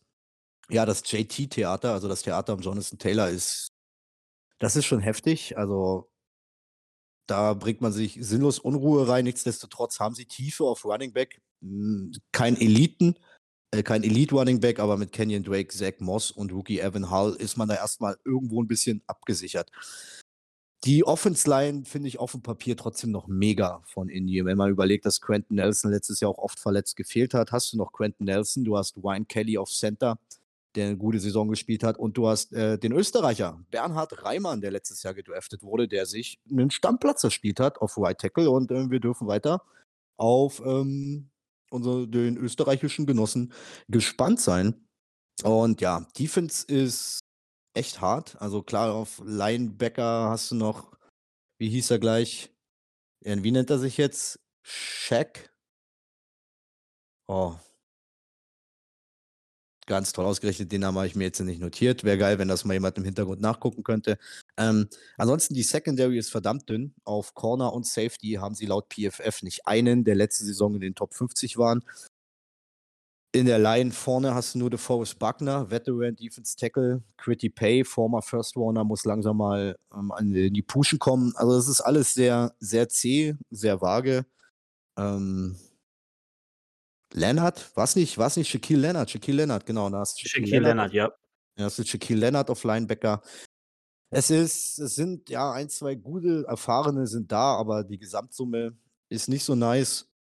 Und nichtsdestotrotz bin ich aber der Meinung, du hast hier in Summe, was die Line anbelangt und an der einen oder anderen Stelle einfach mehr Veterans, wie es die Texans haben. Die Texans sind komplett im Umbruch und deshalb nehme ich die Colts an die drei und aufgrund einfach der Veterans, die sie haben, gerade noch in der Line-Unit, ähm, TJ Stroud bei den Texans hat niemanden außer Laramie Tunzel, ähm, muss sich die Colts ganz klar über die Texans setzen auf die drei, aber pralle wird es dieses Jahr auch noch nicht.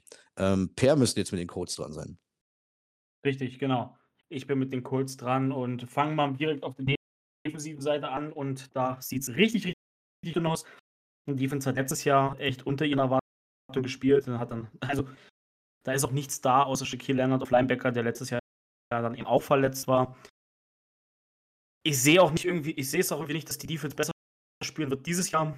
Einfach, da ist einfach zu wenig los. Mit dem Theater um Jonathan Taylor hat man sich jetzt im Vorfeld oder im Trainingscamp so viel Theater, so viel Unruhe reingeholt, dass ich echt, echt nur den Kopf schütteln kann, wie du mit deinem Star Running Back so umgehen kannst. Das ist echt ein großes Fragezeichen, was sich mir stellt. Anthony Richardson geht als Starter rein. Das wird echt interessant zu sehen sein. Ich bin gespannt, wie es Shane Steichen in seinem ersten Jahr und seiner ersten Station als äh, Head Coach zurechtkommt. Nichtsdestotrotz denke ich doch, dass gerade in der Offense es fehlen halt auch Receiver. Man hat mit Pittman einen soliden Receiver, man hat nicht die wirklich klare Nummer 1. Da das Pittman eine klare Nummer 1 ist, kann er dieses Jahr zeigen. Ich denke, dass er es auch zeigen wird. Und ja, dann dahinter ist es dann eben, wie es ist. Die O-Line, da brauchen wir nicht drüber reden. Sie ist eine der stärkeren der Liga hat letztes Jahr unter ihrem Niveau gespielt, war aber auch sehr verletzungsgebeutelt. Ich denke, wenn man es da irgendwie hinbekommen kann, dass man Anthony Richardson gut beschützen kann und ihn Laufweg aufblocken kann, werden die Colts dieses Jahr schon was zeigen. Aber aufgrund der fehlenden Defense oder der fehlenden wirklich guten Defense und des Rookie Quarterbacks Platz 4, irgendwie auch mit der Unruhe Jonathan Taylor technisch. Also es ist nicht viel, was die Texans und die Colts hier voneinander trennt. Am Ende ist es ein Coinflip. Ich gehe mit den Colts auf Platz 4. Und damit machen wir weiter mit dem zweiten Platz des letzten Jahres in der Division, den Tennessee Titans. Und wer hat jetzt gerade angefangen? Es war Jan, ne? Äh, weiß ich jetzt gar nicht. Jan, fang nochmal an mit. Nee, doch, Jan hatte bei den Colts angefangen. Danny, dann fang du bei den. Nee, Titans ich, ich wollte gerade wollt sagen, übergib mal Jan das Wort. Ich bin gerade unpässlich. Okay, dann äh, Jan, dann bitte. Ja, Tennessee. okay, ähm, vom Regen in die Traufe, nein. Ähm, gut. Ah, sie, sie werden weiterhin, Tennessee lebt, lebt weiterhin vom, vom Workhouse Derrick Henry. Ähm, Ryan Tannehill wieder weiterhin solide. Haben jetzt auch gar nicht so krass zugelegt. Im, Im Gegenteil, haben ja mehr, mehr oder weniger den großen Ausverkauf gehabt mit äh, Taylor, Taylor Leven, der äh, ja, seine Karriere, ich glaube, noch nicht ganz beendet hat, aber kurz davor ist, ähm, hat er aufgehört, war jahrelang weg, eine ne Bank. War sogar noch zu Marcus Mariota Zeiten war er, war er schon da. Der ist für mich immer noch ein herber Verlust in der O-Line. Ähm, Offense-technisch ähm, nach wie vor an manchen Stellen für mich immer so ein bisschen das bisschen Fragezeichen, aber ja, man hat halt Derrick, Derrick Henry, the King und ähm, eine so sehr solide Defense. Müsste mal jetzt äh, gerade überlegen. Gott. Ah, ich habe zwei im Kopf, aber da, da kommen mir gerade nicht die Namen. Äh, ist jetzt auch nicht ganz so mein Team, die, ähm, die Titans. Aber trotz allem solide. Sie werden für mich weiterhin auf dem Platz 2 der Division sein, weil Platz 1, finde ich, hat sich besser verstärkt. Per. Ja, die Tennessee Titans mit DeAndre Hopkins jetzt zusätzlich in die Offense geholt und alle fragen sich, was will Hopkins bei den Titans? Denn die Titans haben meiner Meinung nach kein Fenster. Sie haben mit Derrick Henry aber einen funktionierenden Running Back. Sie haben mit Ryan Tannehill oder doch Will Levis einen guten Quarterback. Ich denke, Ryan Tannehill wird starten. Dass man Will Levis in Runde 2 geholt hat, sollte ein Zeichen sein oder interpretiere ich mal als Zeichen, denn auch die Stimmen um Ryan Tannehill sind im letzten Jahr lauter geworden. Derrick Henry, bin ich sehr gespannt, was er nach seiner Fußverletzung wieder auf hinbekommt. Ich denke, da, da muss man einfach mit typischen Derrick Henry-Zahlen rechnen, daher mache ich das auch. Ähm, ich habe mir hier aufgeschrieben, er wird das Team tragen. Nur die Frage ist, wie lange kann er das Team eben noch tragen? Weil viel drumherum ist nicht. Jetzt hat man mit Hopkins den Star Receiver geholt, aber dahinter sieht es dann irgendwie auch ziemlich dünn aus. Die Defense ist einfach immer stark, weil Mike Rabel ein Defense-Minded Head Coach ist. Die haben zwar auch keine großen Namen drumherum, aber da muss ich und da tue ich das System Mike Rabel und das Defense-System der Tennessee Titans sehr, sehr, sehr, sehr respektieren. Daher ist die Defense auch bei den Titans der bessere Part des Teams. Ähm, die Offense wird relativ eindimensional gestaltet sein. Wir laufen zweimal mit Henry durch die Mitte und feuern eine Bombe auf Hopkins. Irgendwie in der Richtung erwarte ich das und daher sind die Tennessee Titans bei mir auch nur auf Platz 2, aber hier aufgrund des Gesamtsystems sehr gefährlich in Richtung Platz 1. Danny. Yo, Tennessee Titans. Ähm, auf den ersten Blick eigentlich ein echt gefestigtes Team mit, viel, mit einigen wichtigen Veterans am Start. Tannehill auf Quarterback. Ähm, dahinter, du hast ihn angesprochen, Will Levis. Wir schauen mal, ob Will Levis dieses Jahr schon reinkommt. Ähm, ich denke mal, wenn Till, äh, Tannehill eine komplette Graupe spielt dieses Jahr, dann wird der, dann wird er schon eher reinkommen. Ansonsten gehe ich davon aus, dass es Tannehills letztes Jahr ist.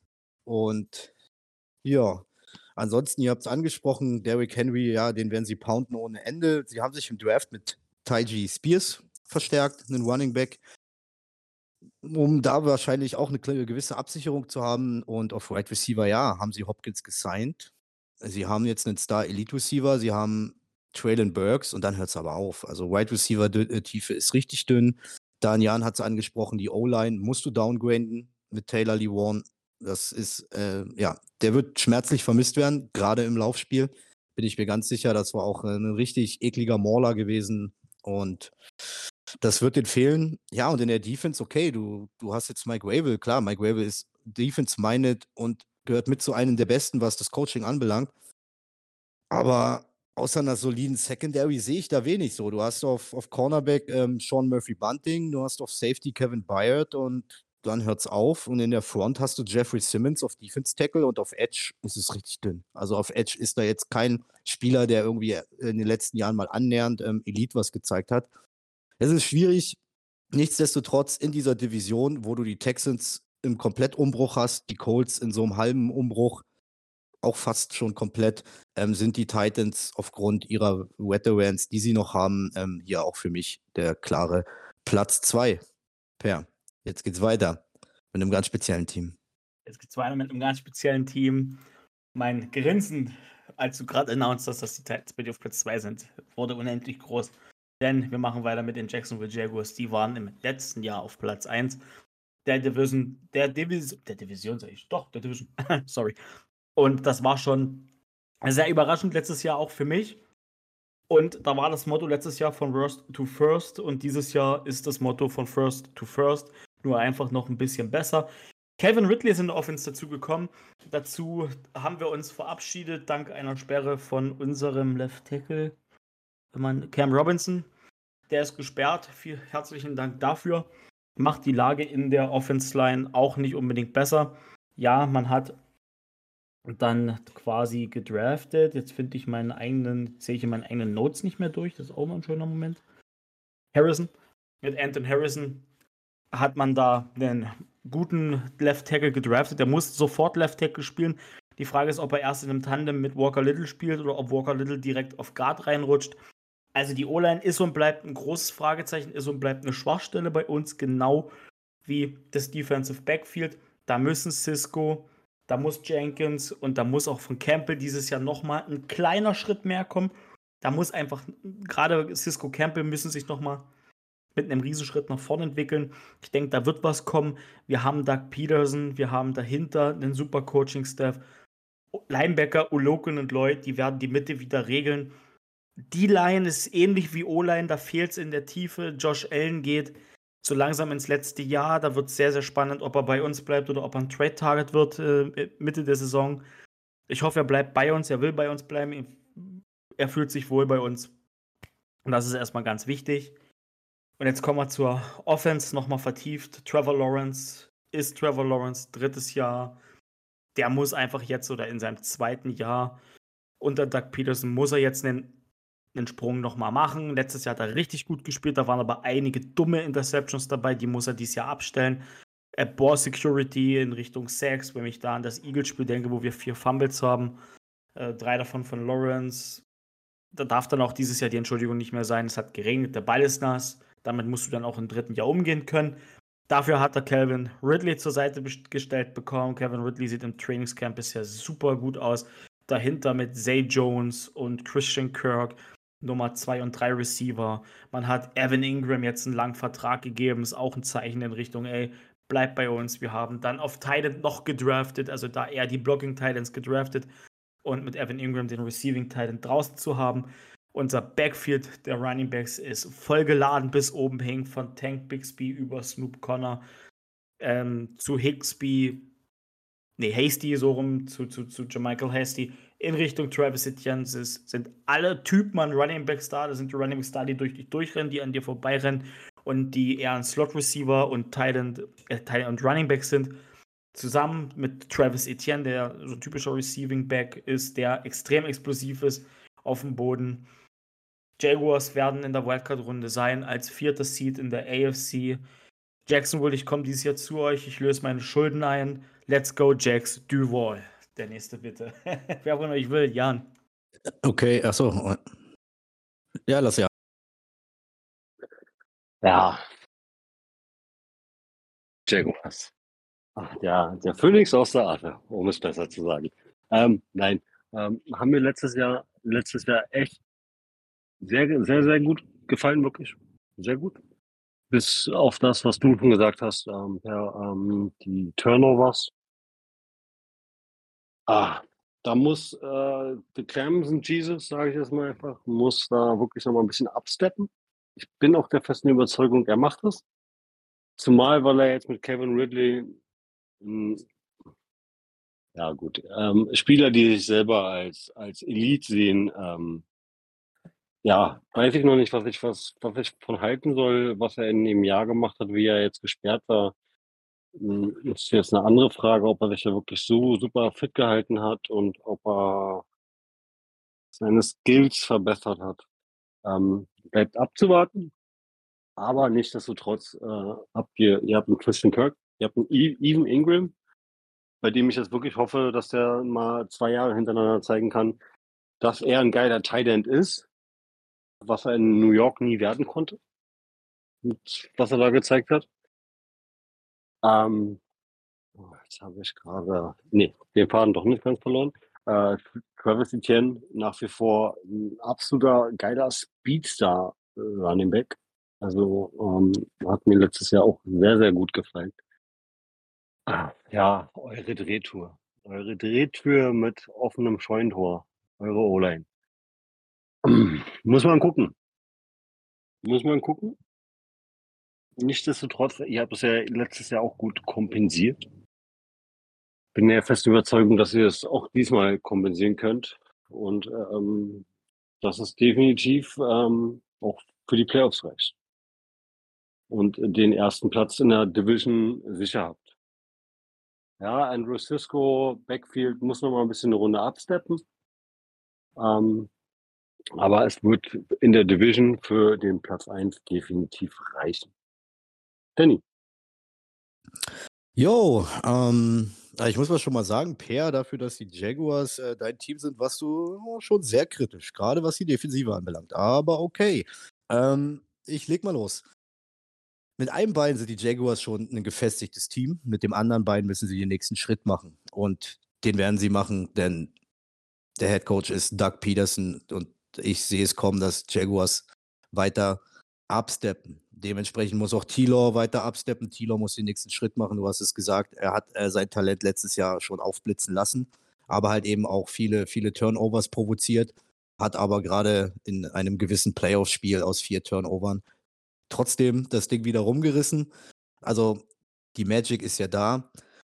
Du behältst alle deine Weapons mit Christian Kirk, Zay Jones, Evan Ingram, holst dir mit Ridley, wenn er genauso wiederkommt, wie er damals aufgehört hat. Ein absolutes Upgrade in dein Team. Also das kann richtig Spaß machen, richtig Freude bringen. Ja, die O-Line hat viele Fragezeichen, aber ich finde, die O-Line hat auch massig Upside. Äh, mit Luke Fortner, ich glaube letztes Jahr, dritte Runde auf Center. Ich, ich fand den Kerl schon gar nicht mal so schlecht und ich finde, der hat das Potenzial, den nächsten Schritt zu machen und dass da einer, der ja, irgendwo in die Riege der Top Center aufzusteigen. Ähm, Walker Little muss absteppen. Der muss ähm, einen Schritt weitergehen, gerade jetzt, wo Cam Robinson raus ist und Cam Robinson sollte auch für immer raus sein, denn sein Geld, ob er jetzt gesperrt ist oder nicht, sein Geld hat er nie gerechtfertigt. Naja, und Anton Harrison habe ich ja schon in unseren Duellfolgen gesagt, den habe ich total gefeiert. Ja, auch die Art und Weise, wie man ihn gepickt hat. Man ist mehrmals nach hinten gegangen und dann nimmt man in der ersten Runde Anton Harrison. Seine Stärken sind klar, der One-Block. Und darauf habe ich mega Bock. Du hast euer Backfeed angesprochen, Travis Etienne, den du auch noch im Receiving benutzen kannst ähm, Tank Bixby, dürfen wir gespannt sein. ja, das war ein kritischer Draft-Pick, aber jetzt äh, ist nun mal der Draft vorbei und im Sommer hast du dann äh, sehr viel Tiefe in deinem Laufspiel, kannst auch Travis Etienne entlasten, kannst auch mit zwei Backs auf dem Platz stehen. Auch Bixby ist, ist ein kleiner Speedstar. Ähm, jo, macht Bock auf mehr. Ich habe mega Bock auf die Jaguars Offense und ja, am Ende heißt es, die O-Line muss performen und Tilo muss den nächsten Schritt machen und die Turnovers abstellen und dann ist es angerichtet. Und in der Defense muss ich ganz klar sagen, also Cisco fand ich echt einen soliden Safety und wenn der jetzt noch einen Schritt absteppt, dann wird es mega nice. Äh, du hast Tyson Campbell sehr hart in die Kritik genommen, also laut PFF war er unter 118 evaluierten Cornerbacks der siebte Beste. Also er war auf Platz sieben. Weiß ich jetzt nicht, wo dann die Kritik so herkommt. Ich denke, das ist ein gutes Fundament. Da fehlt es aber dann leider noch an der Tiefe. Ähm, wo ihr gar keine Probleme mit Tiefe habt, ist euer exorbitant geiles Linebacker-Korb mit Leloid, mit Olo Kuhn und Chad Muma. Das finde ich ähm, echt extrem stark. Und ja, in der Front hast du mit Josh Allen einen Elite-Pass-Rusher und ähm, jetzt in Jahr zwei muss Trevin Walker schon anfangen, sein First Round over, sein First Overall Value, was er mitgebracht hat, ähm, zu performen. Hier muss jetzt der nächste Schritt kommen und nicht nur ein kleiner. Also von Trevin Walker muss was kommen. Und wenn dieser schon nächste große Schritt kommt, dann wird diese Defense auch, denke ich, ordentlich reinschallern. Deshalb ähm, Jaguars auf Platz 1 und let's go. Ich habe da Bock drauf, Per. Sehr nice, ich auch. Ja, Trevor Walker hatte ich bei mir vergessen. Danke, dass du mal ansprichst. Das hatte ich mir gerade eigentlich noch aufgeschrieben gehabt. Der muss, wie du sagtest, nochmal zeigen, dass er den First Round Pick wert ist. So, dann kommen wir nochmal durch und gehen nochmal durch, wer hier wie wo abschließt. Ich fange direkt an. Auf vier bei mir die Indianapolis Colts, knapp vor den Houston Texans, die auf drei einlaufen. Die Tennessee Titans werden Zweiter und die Jacksonville Jaguars gewinnen die Division und kommen als einziges Team aus der AFC South in die Playoffs. Jan, wie sieht's bei dir aus?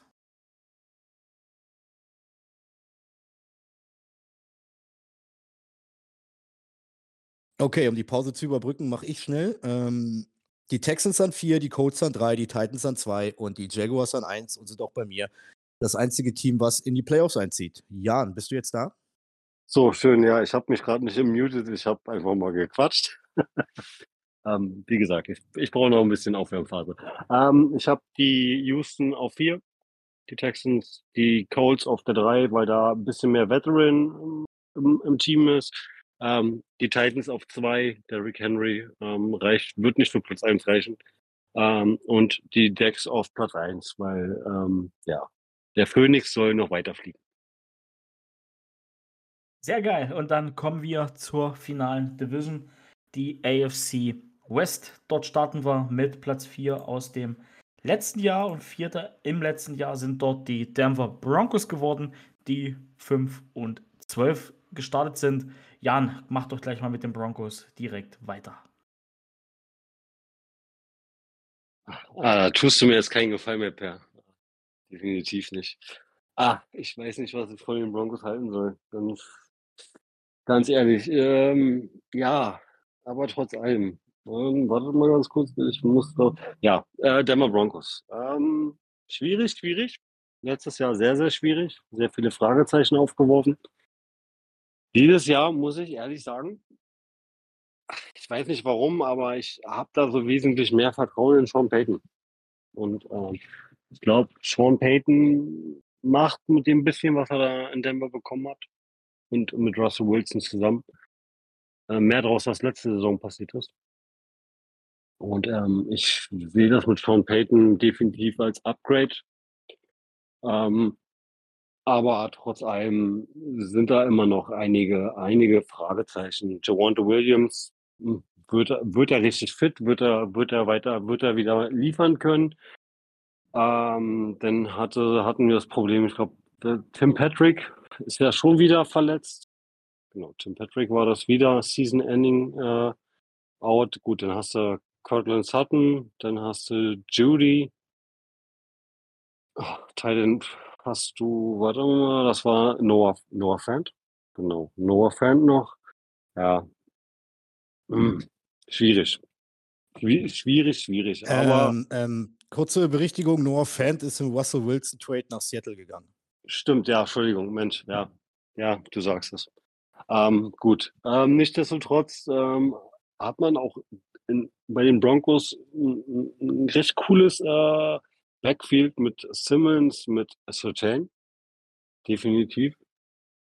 Ähm, ja, Linebacker ist jetzt nicht so pralle für mich. Also ich finde es auf jeden Fall nicht so pralle. Da haben sie auch mit, mit, mit Chubb ordentlich, ordentlich verloren. Auch bewusst abgegeben, um vielleicht irgendwo in die Zukunft zu investieren. Ähm, ja, aber es wird für Platz 3 in der Division definitiv reichen. Danny. Jo, ähm, ich habe die Broncos unter der Überschrift Sean Payton-Effekt und denke auch, dass die Broncos wieder einen Schritt nach vorne gehen werden, aber dieser Sean Payton-Effekt wird noch nicht im ersten Jahr so richtig komplett durchzünden. Ich habe meine Fragezeichen hinter Russell Wilson. Ähm, was steckt noch wirklich in ihm? Also Russell Wilson muss uns erstmal beweisen, dass er noch irgendwie an, an seine Zeiten in Seattle anknüpfen kann in der Paarung mit Sean Payton. Sollte das aber möglich sein, trotzdem bin ich da noch ein bisschen ein Zweifler. Du hast Tim Patrick angesprochen, der, der wieder mal komplett ausgefallen ist, der arme Junge. Dann hast du auf Right Receiver Judy und Sutton und dahinter kommt dann nur noch B und C-Ware. Das ist für die Receiver-Tiefe keine gute Hilfe. Äh, Javante Williams soll fit werden. Er soll laut Sean Payton in Woche 1 fit sein. Wir dürfen gespannt sein. Ich denke, mit Samaji P-Wine hat man sich da einen Backup, einen Handcuff ähm, an die Seite geholt, der auch schon in Cincinnati gezeigt hat, dass er für das ein oder andere gute Play sorgen kann. Da mache ich mir weniger Sorgen auf Running Back alleine schon, weil auch Sean Payton dafür bekannt ist, ähm, den Lauf zu bevorzugen, Kurzpassspiel. Wir kennen auch die Zeiten mit ähm, Drew Brees, lange Drives kreieren. Ich denke auf Running Back, da wird viel gehen.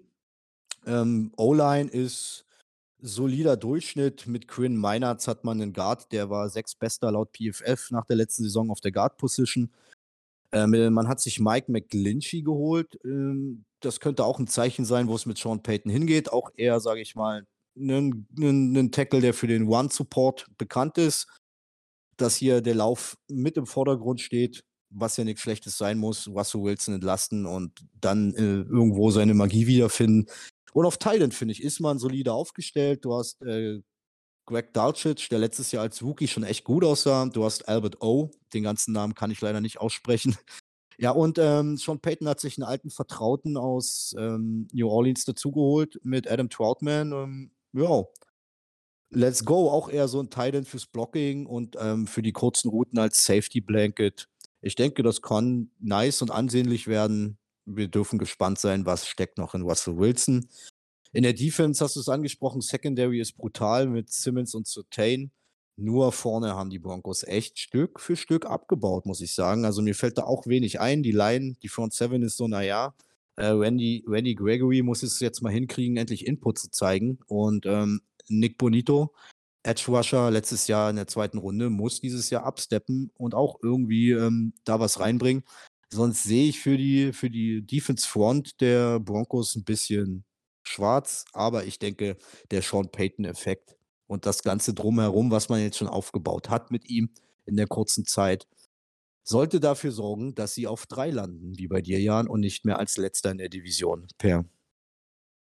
Ja, und auch da kann ich es kurz machen. Ihr habt alles gesagt, was auf meinem Zettel steht. Sean Payton ist da. Das, was ich jetzt noch sagen will, ist, dass mir der Signing von Ben Powers sehr gefallen hat. Das sollte auf Guard die Line stabilisieren. ist auch gut fürs Laufspiel. Der kommt ja von den Baltimore Ravens. Das hat mir sehr gefallen, der Move. Ansonsten wenig Geld. Daher wenig Moves, wenig Draftpicks aufgrund des Wilson Trades. Man darf gespannt sein, das Team ist zusammengeblieben. Die Defense ist Bombe. Platz 3 in der, Divis in der Division auch bei mir. Im letzten Jahr auf Platz 3 in der Division. Also du findest jetzt die Broncos Defense als, als komplettes echt Bombe, ja? Ich frage nur, also, weil ich, ich finde sie, sie ist bei weitem nicht mehr da, wo sie mal war. Okay, findest du, ja? Also klar, sie hat in der Line abgebaut, aber das, die Secondary drumrum, äh, die ist mega. Also ich meine, da musst du dann eben auch, wenn du schnell wirfst oder wenn du langsam wirfst, dann hast du da hinten halt die Chance, das zuzumachen. Mit deinen Leuten, die du da hast. Das okay. So mein, das ist aber meine Rangehensweise gewesen. Also die Defense, Defense liest sich immer noch gut und daher finde ich es immer, immer noch einer der besseren Defenses in dieser Division. Ähm, genau, die wir da haben. So, auf Platz Nummer 3. Letztes Jahr waren die Las Vegas Raiders mit einem Rekord von, da steht jetzt 6 zu 11. Und ja, Danny, was denkst du, wie werden die Las Vegas Raiders dieses Jahr abschneiden?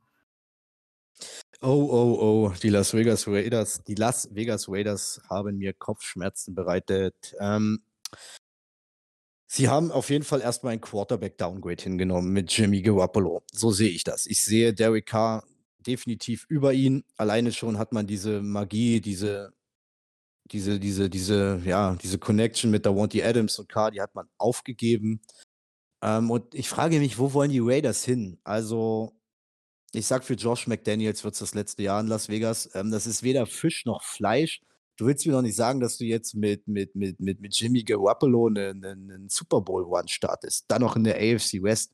Also, wie da gearbeitet wird, ich habe keine Ahnung.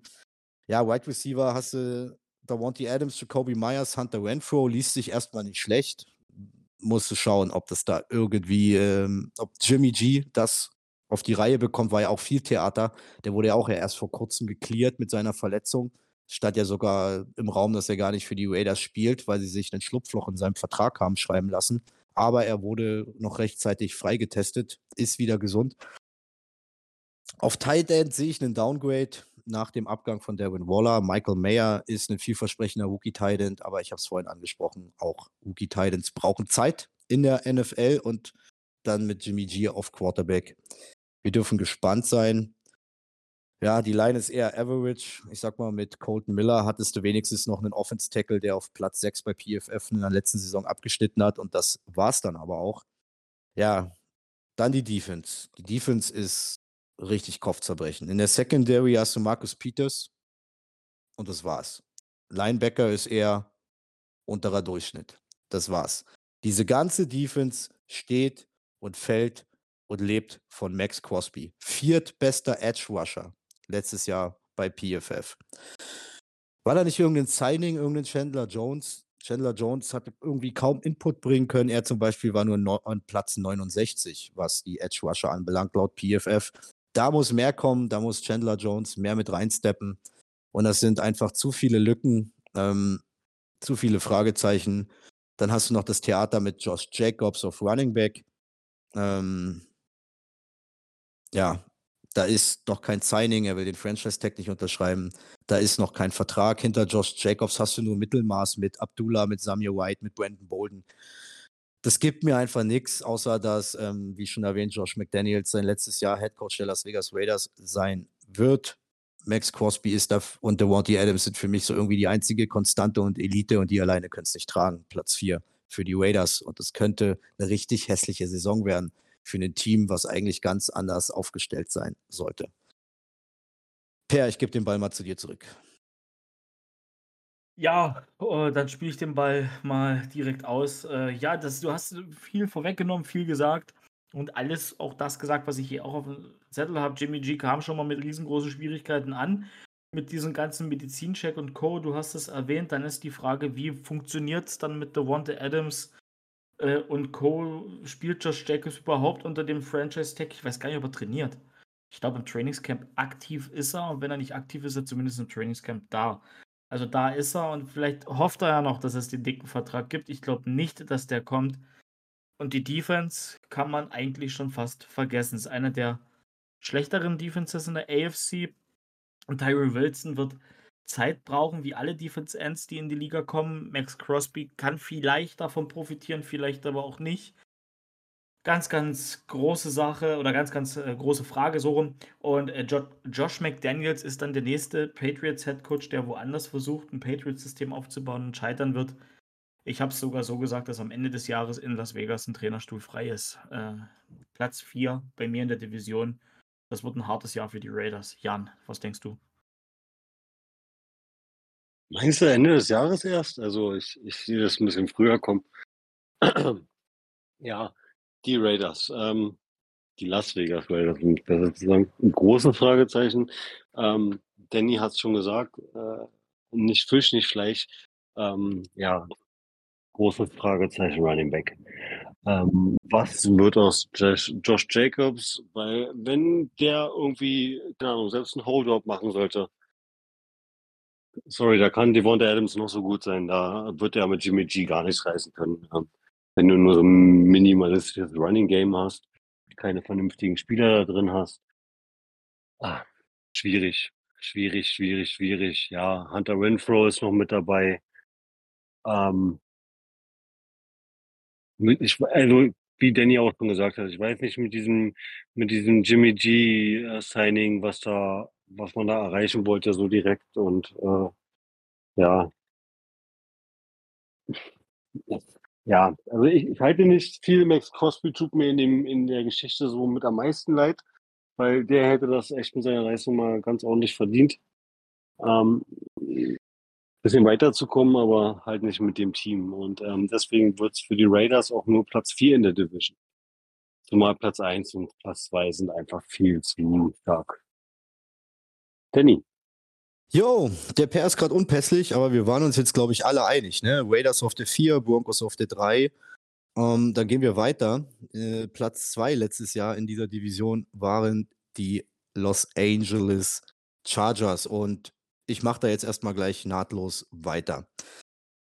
Die Chargers haben für mich ein Upgrade bekommen. Nachdem man sich von Offense Coordinator Lombardi getrennt hat, hat man sich den Offense Coordinator der Dallas Cowboys geholt, Kellen Moore, und da sehe ich ganz viel Upside. Ähm, Justin Herbert hat seinen Monstervertrag bekommen, zu Recht.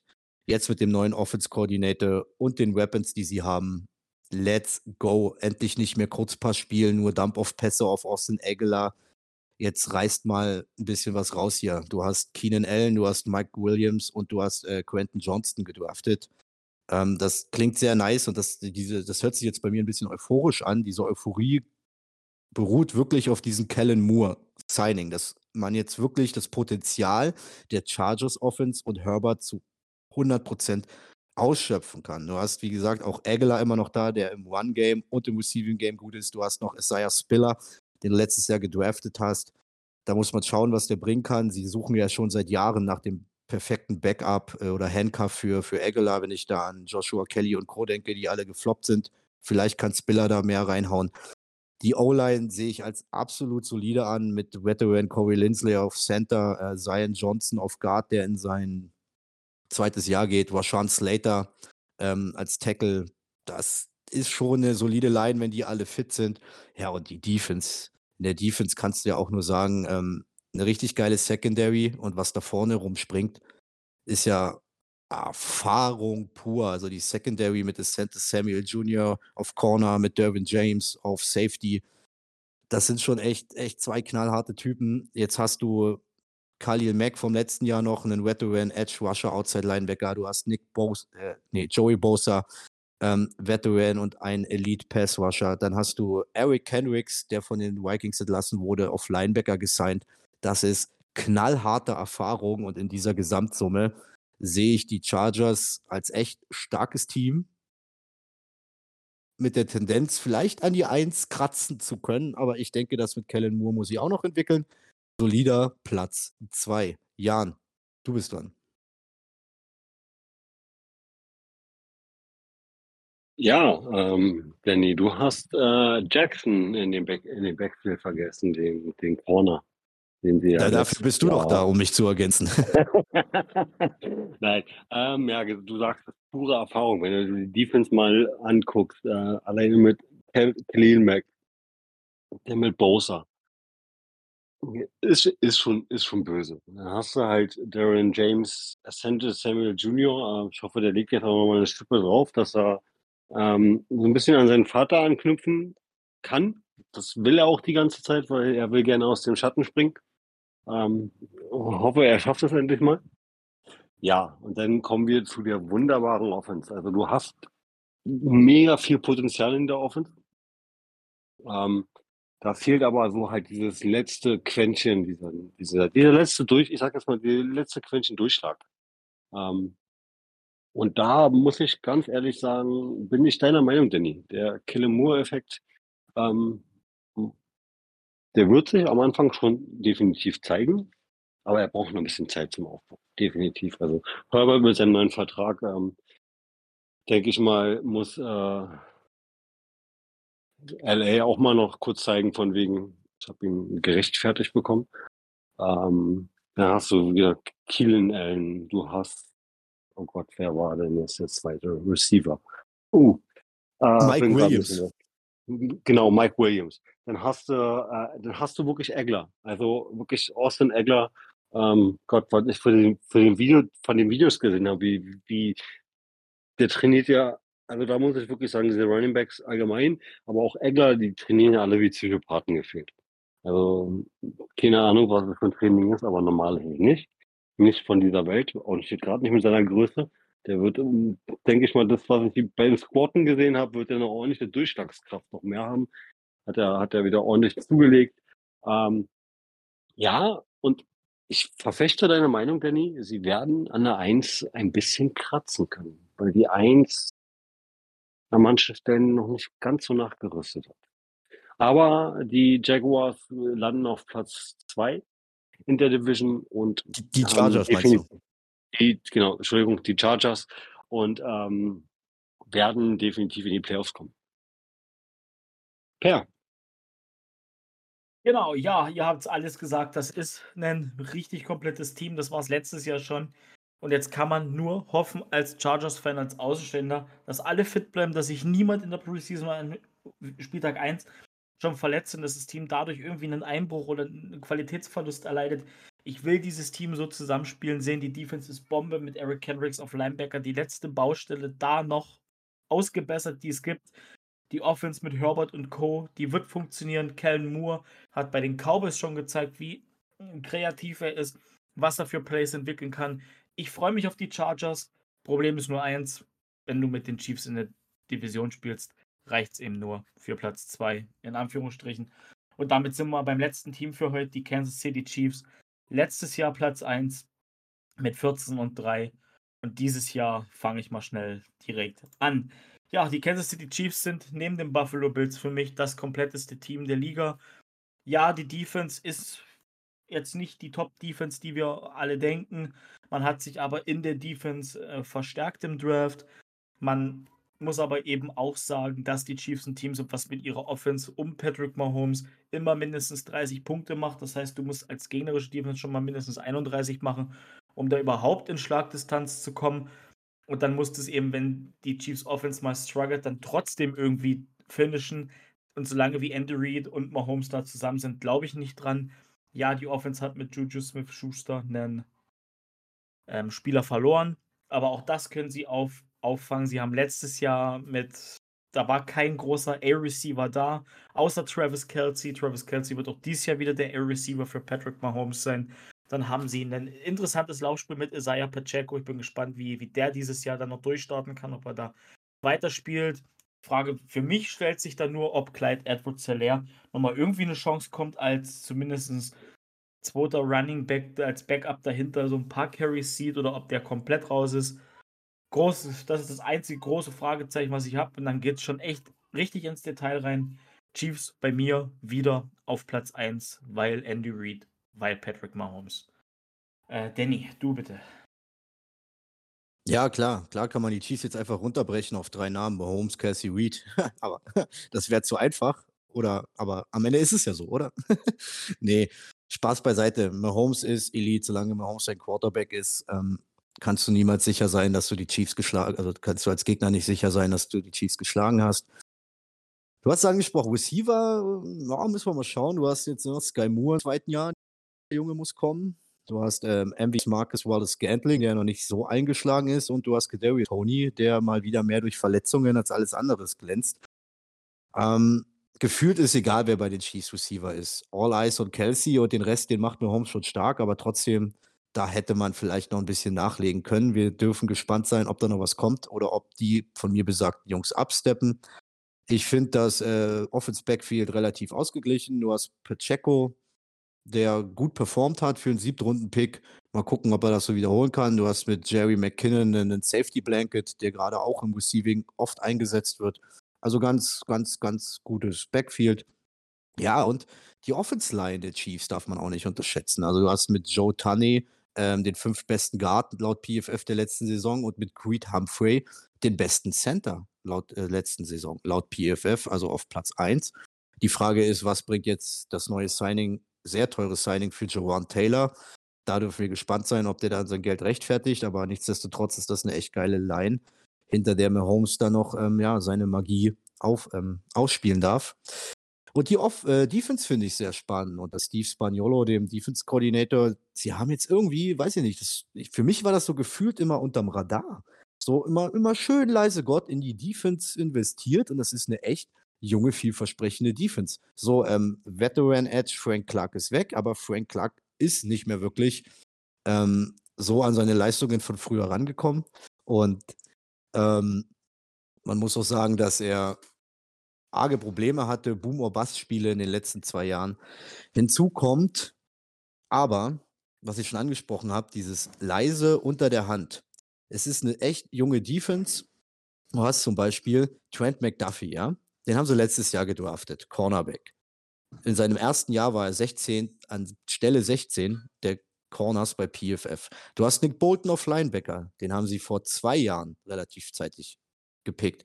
Er war an Stelle 12 bei PFF, was die Linebacker anbelangt. Mit Chris Jones hast du den besten Defense Tackle der Liga. Und dann hast du noch vom letzten Jahr George Kalafdis auf Edge. Und dieses Jahr hast du Felix Anudike Yusoma geholt.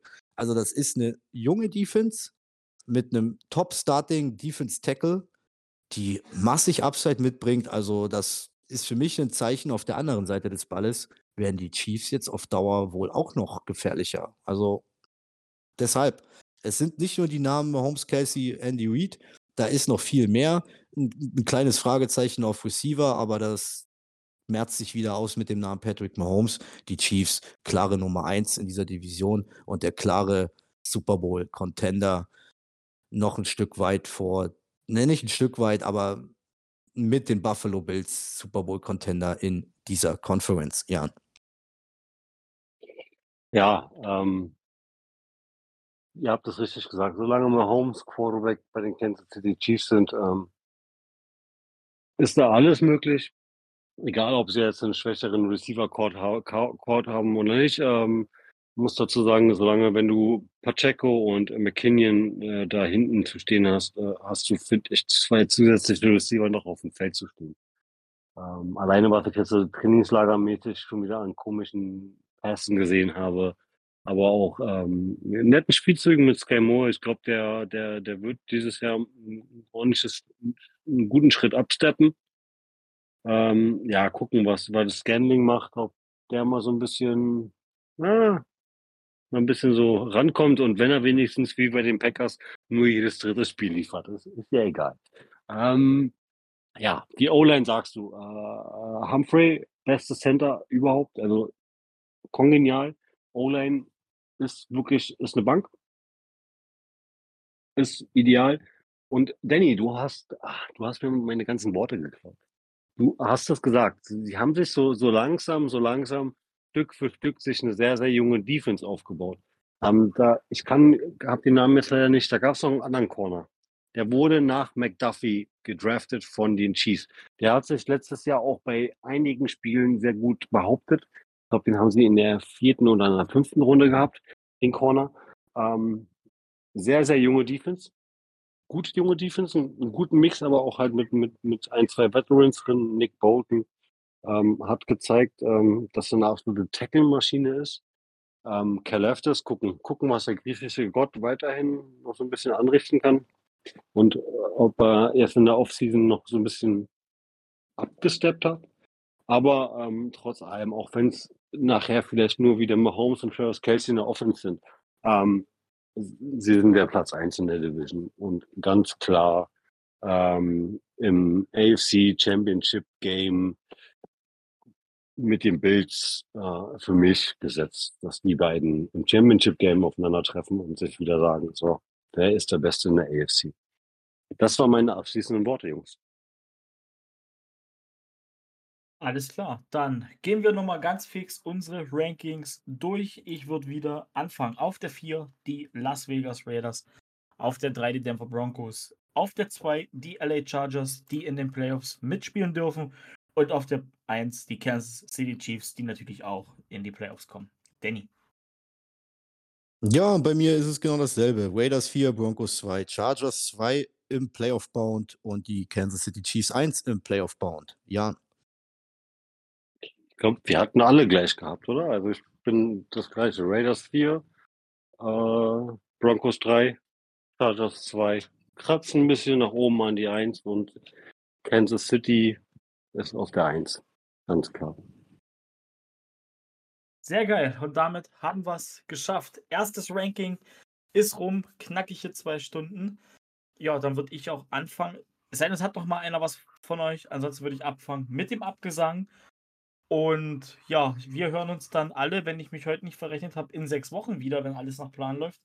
Denn ich werde Anfang September in der USA sein, somit im Urlaub. Ihr müsst euch mit Danny und Jan vergnügen. Die werden das beide richtig gut machen. Ich freue mich drauf, auf eure Folgen im Roadtrip in Florida zu hören.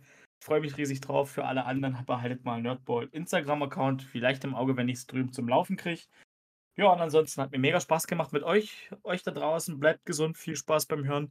Macht euch ein paar schöne sonnige Tage und let's go. Es ist wieder NFL-Saisonzeit. Endlich ist die Pause vorbei. Haut rein. Ja, jo. ich würde mich dann auch. Ja, mach du. Ich würde mich dann auch mal langsam verabschieden. Das waren äh, gute zwei Stunden mit euch. Es hat mir saumäßig viel Spaß gemacht. Ja, Danny, wir müssen ja mal die letzten, die nächsten zwei Wochen mal ein bisschen gucken, dass wir Per ein bisschen verbal vertreten können. Auch noch mal ein bisschen über die Jackson ein bisschen sprechen. Nein. Ähm, per, ich wünsche dir auf jeden Fall viel Spaß in Amerika.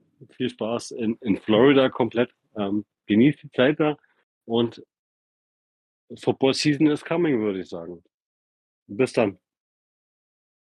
Jo, ihr Lieben, jetzt auch mega Spaß gemacht. Ich habe ganz vergessen, wie intensiv diese, diese, diese Preview-Ranking-Folgen sind. Zeitintensiv, allgemein auch, auch feuerintensiv. Macht mega Spaß, aber zerrt auch ein bisschen. Also, es hat mir super Spaß gemacht, wie immer, habe ich schon gesagt. Aber ich bin auch ein bisschen froh, dass wir die erste Runde durch haben. Per, dir viel Spaß in den Staaten. Wir sind in Kontakt. Eventuell kriegen wir mal einen kleinen Schnitt, Mitschnitt mit dir zusammen, den wir dann in der ein oder anderen Folge, die ich da mit dem Jahren machen werde, reinschneiden. Versprechen werden wir es noch nicht, aber vielleicht klappt es ja. In dem Sinne, das nächste, was kommt, sind dann die Previews und Rankings für die NFC. Die machen dann schon Jan und ich zu zweit, werden aber natürlich auch per seine Rankings gebührend mit einbauen und vorstellen. In dem Sinne, ihr Lieben, danke fürs Zuhören. Bleibt gesund, gehabt euch wohl und bis bald.